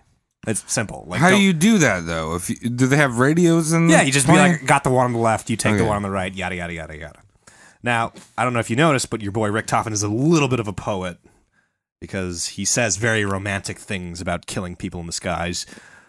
I honored the fallen enemy by placing a stone on his beautiful grave, referring to his grave as his country and the stone as the crashing enemy fighting pilot. oh, Okay. So it's just like, this is your grave, your country. I'm putting you where you belong. very. And it's also a very Jewish thing, right? The, the- Putting the stone, on top of the grave. Yeah, I mean, if you ever go to a Jewish cemetery, you They can don't see like flowers, do they? No, they'll do flowers too. But um, it's stone on top of this, the headstone. but And- also, I mean, World War One. Mhm. Mm-hmm. We can't get off on the the hate Jews because they don't. They're just fucking Germans. shut the fuck up. It's not no. Jews have been hated forever. I Oh, know. but no, that the Pharaoh wasn't- loved you. gu- The Pharaoh gave you benefits, didn't he? Uh, yeah, he gave us sand and bread, but uh, Not even time to let it rise. yeah, not even a day. But look, I mean, Jews have been hated the whole time. I know, but they hated. it wasn't like World War One. It's just like Jews are cool in our book. No, they were still hated. just yeah, as but they were much. hated in America too. So Yeah, I'm that's a- what I'm saying. I'm envisioning like the beginning of time, like the Big Bang's a pop, about to pop off, and the protons are just like, see, the neighbors are Jewish. like I get it. You get it. You have a dentist. He's Jewish. He's like Exceptional you know, and you're like- dentistry. You're like, oh, you know, stop being so anti-Semitic. And it's like, well, firstly, I'm not because I'm Jewish. But then you meet a dentist who's Jewish, and you go, this guy's kind of fucking annoying. yeah, he's fucking annoying. Yeah, my whole family. God damn it. Oh, excuse me. I'm fine. I'm good. I don't believe you. Put it down. I'm fine. Rick Toffin bagged his first aerial victory September 1916 over the skies of France. And Rick Toffin comes coming home. He's like, yeah, fucking big dick energy. I just won this. I deserve something nice. Mhm. I want a nice. Calls up a Berlin jeweler. He's like, hey, Berlin jeweler, make me a nice. I just won. I just, I just want a sky fucking battle. I don't know if you know what that is. I just want a fucking sky battle. What's a nice? you know, just a nicety, a trophy, a nicety. You know nice. what I mean? Oh wait, so wait, It's he interesting you say it like He just that, wants a but- dainty thing, Give me a To com- nice. a commemoration. No, Cody, like so there was another uh pilot called Juan and he What are you doing? How are you? What are you doing? and Juan was just a fucking sick pilot Fuck you. and I hate you. making fun of how you say one, man. He just wants a nice. He wants a nice. You he wants say it a like nice they thing. do in Mo- Moana. yeah, I Moana. want. I want. I, I fucking, want it. uh, Want Moana. it. You want it. Moana. um, thank you for obliterating that train of the werewolves. No, don't worry about it. He calls up a Berlin jeweler. He calls up a fucking Berlin jeweler. He's like, "Give me something nice. I just killed people in the sky." And the Berlin jeweler's like, "I got you. I'll get you something nice real quick. Do you a quick, dainty, nice thing." Berlin jeweler comes out with a little silver cup. He's like, "I got this for you." Silver cup has a date on it and uh, the the type of aircraft he annihilated over France. And Rick Toffin's like, "Fuck, this is amazing. I love this. Look at my tiny silver cup that, that says the thing I killed on the day I killed it." Great. And and the jeweler's like, I'm glad you like it. Come back to me. We'll do repeat business every time you shoot something down. And Rick Toffin's like, fuck yeah, I'll be right back. Kills 59 more things. Oh. Wow. Bankrupts Berlin of all of its silver. What? Yup, 60 aerial victories, 60 tiny cups engraved. the you jeweler's fucking like, kidding me? the jeweler's like, there's no more fucking silver in Berlin. what, do you, what do you want me to do right now, Hold dude? on. First of all, Berlin is a bitch. Where's all that silver? They're blockaded. To be fair, they're blockaded for the war. all right. So, oh. so, still bitch, but so still. if, if Still some bitch. if some flamboyant fighter pilot ace suddenly demands sixty fucking silver cups, you're gonna you're gonna run into a supply and demand problem if, if you if you know what I mean. I'm kind of imagining a few years later that jeweler talking about, you know, the only people who have silver are Jews. weird. Maybe we should take it. Whoa. Um. and then a, a young artist who is really bad at art, but pretty good at speaking loudly and farting out of his vegetarian asshole. Why are the artists always like that? That's a good idea. I like silvers. You know what? That war to end all wars. Maybe it's not the last one. Let's do a sequel. I'm George Lucas. Let's do World it War better. Two might not be the last one. Let's Travis. get Jar Jar Binks, and let's get Auschwitz Binks. All right. So, so imagine there's a fucking frog person and he's goose stepping. Is that that's frog stepping? Oh, it's uh, Jar Jar Binks. Newt stepping dog.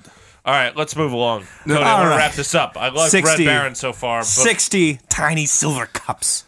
And you're asking yourself, what stopped Rick Toffin from getting his 61st victory? And the answer is nothing. He got way more than 60 victories. It's just he ultimately told the jeweler to shove it. When the jeweler's like, "You want me to put a little iron to to uh, l- like level out the the silver shortage?" And Rick Toffin's like, "No, don't don't mix my victory shit with anything. don't give me weak." that unpure I don't want no. stuff. Yeah, I don't want no aluminum in my fucking cups. Pure. What a bitch. So he was just like, no, you you hold the trophies until we get more silver. Never got more silver. I mean, they No. did, but he died before that. Spoilers. Now, Thomas, I want you to read this because your boy Rick Toffin's a poetic fuck. This is the day he decided to break out, Travis. The red paint. What's your best jamming on? This whole thing? Top one. Just the top one? Yeah. One fine day, I came upon the idea of having my crate painted glaring red. The result was that everybody could not help but notice my red bird. In fact, my opponents also seemed to not be entirely aware of it. Jawohl. no reason or whatever. Just breaks out red. He's like, I'm I'm gonna paint my death machine red. I'm Yeah. the red man now. Literally, I like that's red the blood. I like only to do re- it. Yeah, So only he- reason. he became Redman. The Yep. first Redman. yeah, Like you, you'd imagine if you were trying to blend in like sky camo, you do like like blue and white. But he's like, "Fuck it, dude. I'm doing red." Yeah. I want to be seen. now he. This is stupid because I don't understand the common sense of it. He painted himself red to identify as the leader. So just like to his squad, to his squadron, he wanted to be like, "Hey, follow the leader." But his squadron, because he became such a hot target, they all painted their shit red too to confuse the enemy. So it's just like, why is anyone painting anything red at this point? Just- Yeah. everyone stop with the red. Paint all blue, dude. You guys or nothing. Just it was painted red to stand out, and then it was painted red to not stand out. So I'm just like, let's save on the red paint budget is all. Jeez, yeah. Put it away, guys. Pack it in. Now, it's all air superiority and games until someone loses their fucking sight. Am I right? Uh, Every time. someone lose their sights on the war. No, their sight in general. Okay. Wounded in combat, July 6th. Mysterious skull fracture while in combat. Disoriented and blinded, your boy Ricky was still able to pull himself out of the tailspin and crash land in not enemy, but friendly territory. That's the best place to land. Yeah. Oh, look at these people. They're so happy. He's dizzy, he's Yeah. blind, and he can still be like, that's why it's the safe way. Yeah, it's like the homeless man passing out in the lobby of a Panera. It's like it's, it's like living on one HP in a JRPG. That's what it is. That's how the nerd would look at it. yeah, I'm That's going how an with Panera Asian- Bread. Okay, fine. Ricky was recovered. His skull was reset. Wait, his skull was reset. Yep. How do you reset your Yep, skull? you put it back where it- the shape it's supposed to be. No. You just Yeah. hang, you hang him upside down inside of some kind of synthetic womb. Yeah. What Tom said. Skulls were set. He walks off the blindness. He's back flying three weeks later. oh, good Really? for Like, him. I'm doing this again because silver cups, bitch. It's all I have. It's all I have. That in my cups. I'm a fly boy. April 21st, 1918. Uh oh. Look at that year. That's know the end that of year. the war, bro. Also, the end of someone's life. No. He engaged in a dogfight to save his comrade in arms, also his cousin, Wolfram Richthofen, in a dogfight. Wolfram Alpha. He dove in, saved his cousin, but a single .303 bullet struck Richtofen square in his chest, missing the plane entirely, Oh damn! Oh. That's a good shot. obliterating his heart and lungs instantly. He got Tom Clancy'd. Yeah, he got sieged, Now, bro. despite not having functioning chest organs, his instincts take over and he's still able to crash land the plane in one piece. He doesn't have lungs or a heart, and he's, he's still able to put it fucking down. I just kind of see like he gets shot and he's like, like, I'm "Ow." gonna do this the cool way. and he starts pulling back, and then there's like that dun dun dun dun dun dun dun dun. Dun, dun, dun, dun, dun, dun, dun. Just land the plane back in friendly territory. It wasn't friendly territory. he couldn't do that this time. Dude, I'm just thinking that he's like he is all right. So his fucking whole body's fucked, and he's like landing that plane, and he's going down for like a perfect landing, and he just like pitches the nose up and fucking manuals all the way down, all the way down the fucking Tony landing Hawk. strip. All the way to the balances. graveyard and just bucks him out into an open gap. Yep. Yeah, he died in Venice Beach, California, on the sickest little coping you can imagine.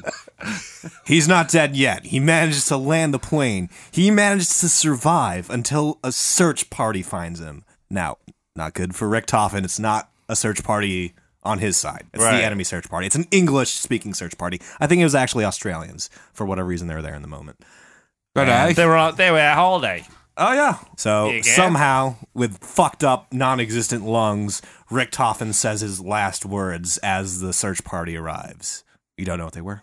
Australians don't speak German. Oh, okay. However, the men did corroborate. They understood one word from the dying man. The la- w- it was uh, kaput. I'm done. Yeah, they're like, we definitely got, we all got kaput out of his last words. Definitely kaput. and then, and then did the dying thing. I'm gonna guess what his last words was. He was like smoking that J. And when they came over, It's coming out of the bullet hole. he- on yeah, his chest. and he's holding it in there. He's going, "Do you guys want to hit this?" almost kaput. Dead. yeah, kaput. nearly kaput. Nearly kaput. Oh, Well, that is a good boy. He's red and he's barren, dude. He's like a. That is, I think, our first roast mortem red rocket. He is. We're not done yet. Oh, Posthumous M Night Shyamalan twist. Long after his death and after ballistic science is up to snuff, we learn Ricky wasn't actually killed in the dogfight. What? He Whoa. wasn't shot from a. He wasn't killed by a bullet that was shot from a plane. Whoa. The angle suggests it was none other than machine gun operator W.J. Evans, aka Snowy, an Australian, on the ground taking wild pot shots at the dogfight. That is, that is some battlefield fucking only in battlefield. Oh, Dice is yeah, Dice Right there. Battlefield. What, Yeah. what was his name? Uh, Snowy? W.J. Evans, aka Gunner Snowy. Gunner Snowy. So Gunner Snowy Got being the lucky ass stupid shot. guy that they Could were like have hit his team. Snowy, Snowy, go take some bullets and shoot him Yeah. off over there. We're we're talking about yeah. m- gentleman things. Oh, Oi, Snowy! Them Germans is running running across this fucking no man's land, and he's just fucking shooting up there in the sky. Brr, brr, brr, brr.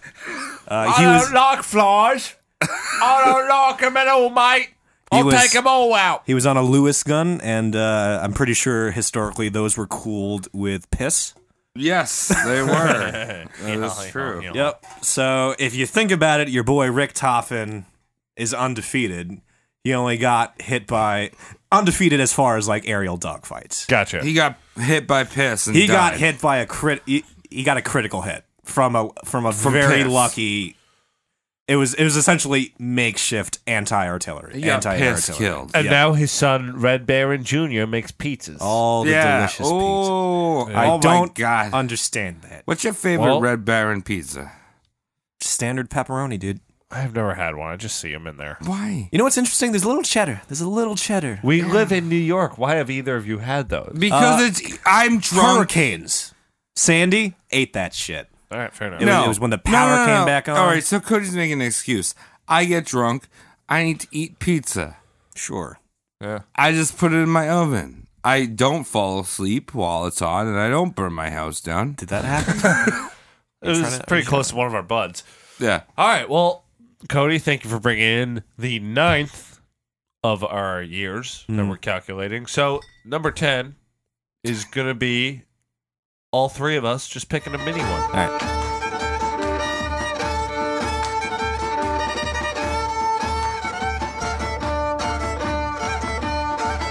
А у той корчонці два солдати білі дебілі, ой поїм цю-цю, покірим бомбом, два солдати білі. Ей, Два солдати білі, у шохайку маїлі жидовку, ай ваїм цю-цю, покірим бомбом, шохайку маїлі. Captain, All right, have so- you seen the things? So now we will bring it on home. So we're going to bring it home. We're going to pick three people. One each. One of us each. We're gonna pick someone that died this year, and we're gonna talk about them for This a, a fucking minute. century. Yeah, You know, this Yeah. century was a good. It was not a good century. It was not a Uh, good year. Well, we destroyed a lot of shit, but 2018 was how are you rough. doing? 2018. It was a rough lad. We lost a good handful of people. Only a handful. I'm sure the rest were garbage. yeah, so uh, this is a more honorable one and also quicker because we don't care so Yeah, much. Tom, I go- why don't you start it yeah, off? Tom, you go I'll first. start first. You do it. The guy I picked for 2018 who died is a man named Ralph Santola, Ralph Santola. and he's a guitar player, and he's one of the most underrated guitar players of all time. Mm-hmm. Fantastic death metal guitar player from Oh. Obituary. Oh. and Deicide. All of his solos are the most tastefully written solos. Way up there, very sexual. Nice. Get you hard, get you soft at the same time, get you wet if that's what you're into. so I could be into would that. you say the drummer in his band was like touching two bananas really quick? Yeah, yeah, fine. Yeah, uh, s- uh, he was awesome, and uh, he drank himself to death. Oh, Yeah. So, uh, hats off to Ralph, Ralph Santola. You're, uh, you, you'll be missed or something. yeah. I'll go next. I'm gonna do none other than R. Lee Ermey. Oh, AKA. mail call. That that guy, full metal jacket drill instructor. And I'm doing him because I appreciate the art of the roast. I did Diogenes. Now this man is long after Diogenes, but I feel like he had the ability to roast such as Diogenes.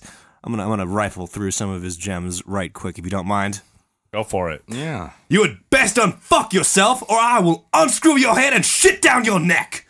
Love it. Good one. Good yeah. Premium strong rush. entry. Yeah.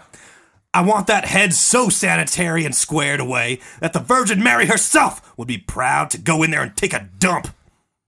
I would love the Virgin Mary to like take a dump in my gapped asshole. So I could shit it out myself. Cody, more please. You had best square your ass away and start shitting me Tiffany cufflinks, or I will definitely fuck you up. That's good. Yeah. I will might shit Tiffany cufflinks tomorrow or feel like I'm shitting Tiffany cufflinks. Where did those come tomorrow. from? That's just the sand. Is that the gallbladder? Uh, I think it's just all my organs dying. Nice. All right. Well, You climb obstacles like old people fuck. And my personal favorite, try as you may, you can never defy love. What? He didn't say that during the movie, but that is an Ardley Ermy quote. Oh, wow. Dead from pneumonia, April 15th, 2018, 74. same way as years Bernie old. Mac.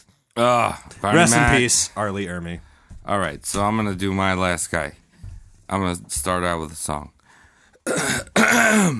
New kids on the block had a bunch of hits. Chinese food Oh, what? makes me sick. Shut up. I don't think it's fly when girls get by with the summer. Hot Dad In is the dead. summer. No, Uh, wait. fucking David Lima died this year. Oh, Who the hell is he? What's going on? David Lima, King Guido of Oh, what? LFO. What what did he die from? And I don't care about him. I don't give a shit about him or his family. Well, he is actually the second person to die from LFO. Wow. That's only a three piece. Well, it, it well technically a four piece. Oh, okay. So it was a three piece, All right. but the first dude died of leukemia oh. All at right. That's, 36. that's unfortunate. Unfortunate. Yeah. And David Lima died of leukemia at uh four, 42, 41. What? th- That's is, that's not a transferable thing. That's a horrible way to die. I know it's I mean, horrible. it doesn't matter how bad of a band you're in. I know it's a hor- no, I know it's a horrible way to die, but when you hang out too much at the Jersey Shore, you might just pick up fucking get- plutonium. You get stuff. True. you know. So I'm gonna shout out to fucking New Kids on the Block had a bunch of hits. I mean, Chinese food doesn't make me sick at all. I don't even know where Sometimes. that. I don't even know where that fucking line came. from. It is funny that a boy band manages to mention another older boy band in their hit song. What was that? Wha- wha- New Kids on the oh, Block. New Kids on the Block. Yeah, right. Yeah. Hmm. Had a bu- they had a bunch of hits. They did, and Chinese food definitely will make you sick if you eat it in such quantity. Anything, anything really. Yeah, I mean, right. I ha- uh, one time I ate two tons of fucking General Tso's. I didn't do that, but that made me sick though. all right. Well, Thank that's you. that's Yeah. the Close, most sort of close to, podcast. close to two tons. Happy New Year's. This is Don't the- get sick. close to two tons. Yeah. All right. Standard deviation Thank of you. billion. Yeah. Thank you for bringing the the guy from LFO who died as our final New Year's Eve celebration. We really I, needed I that. ended on a high note. Bro. Thank you. Thank did. you. Oh God! All right, thanks everyone. this is a fun episode. Yeah, We're I gonna do love these. these every year. Sexual. Yes. You can follow me, Tom, at Saunched on Twitter, S A U N T C H T. Nah. You can follow me at Sandy Claus at the North Pole. Jangle jangle. Oh, You really Ding, don't dang, care. dang, dang, jangle. You can hear my sleigh bells ring. I am Travis Legion. You can follow me on Instagram and Twitter. Two E's Very for nice. my friend there, Travis. And I'm Cody McCann. You can find me on Twitter at Cody McCann, C O D Y M double C A double N. And you can follow us collectively at RoastMortemCast on Yeah. Twitter or Instagram, or you can choose a Gmail. And we do have a Facebook, Mm-hmm. and we don't have a URL up, What? but What? we're going to be launching a Patreon. What the fuck? I didn't Dude. approve on any of this. It's all about new you. It's all about low. Yo, it's all about like I, we went to the gym. I, we all got La Fitness. Right. Oh, You know? And that's right. And we're going to take money from the Patreon, and we're going to go to the gym to work off this beer. La Fitness. And that's it. Mm-hmm. And uh, yeah, that'll Maybe be buy more beer. that'll be coming. We'll have some bonus content on there. That'll be early January. That'll be up. So It's you all, can- it's all going to be different. I can't wait. yeah. Well, it, it's uh, it's been a year, a What little a more year. than a year, What a and year. we really like doing this, and we want to keep doing it. So guess what? Let's all just do uh, a little bit, little bit of. Uh, Danky Shane, Danky Shane, Danky, Danky Shane, Danky Shane, Danky Shane, Danky, Danky Shane, Shane, Danky Shane, Danky Shane. Danky Shane.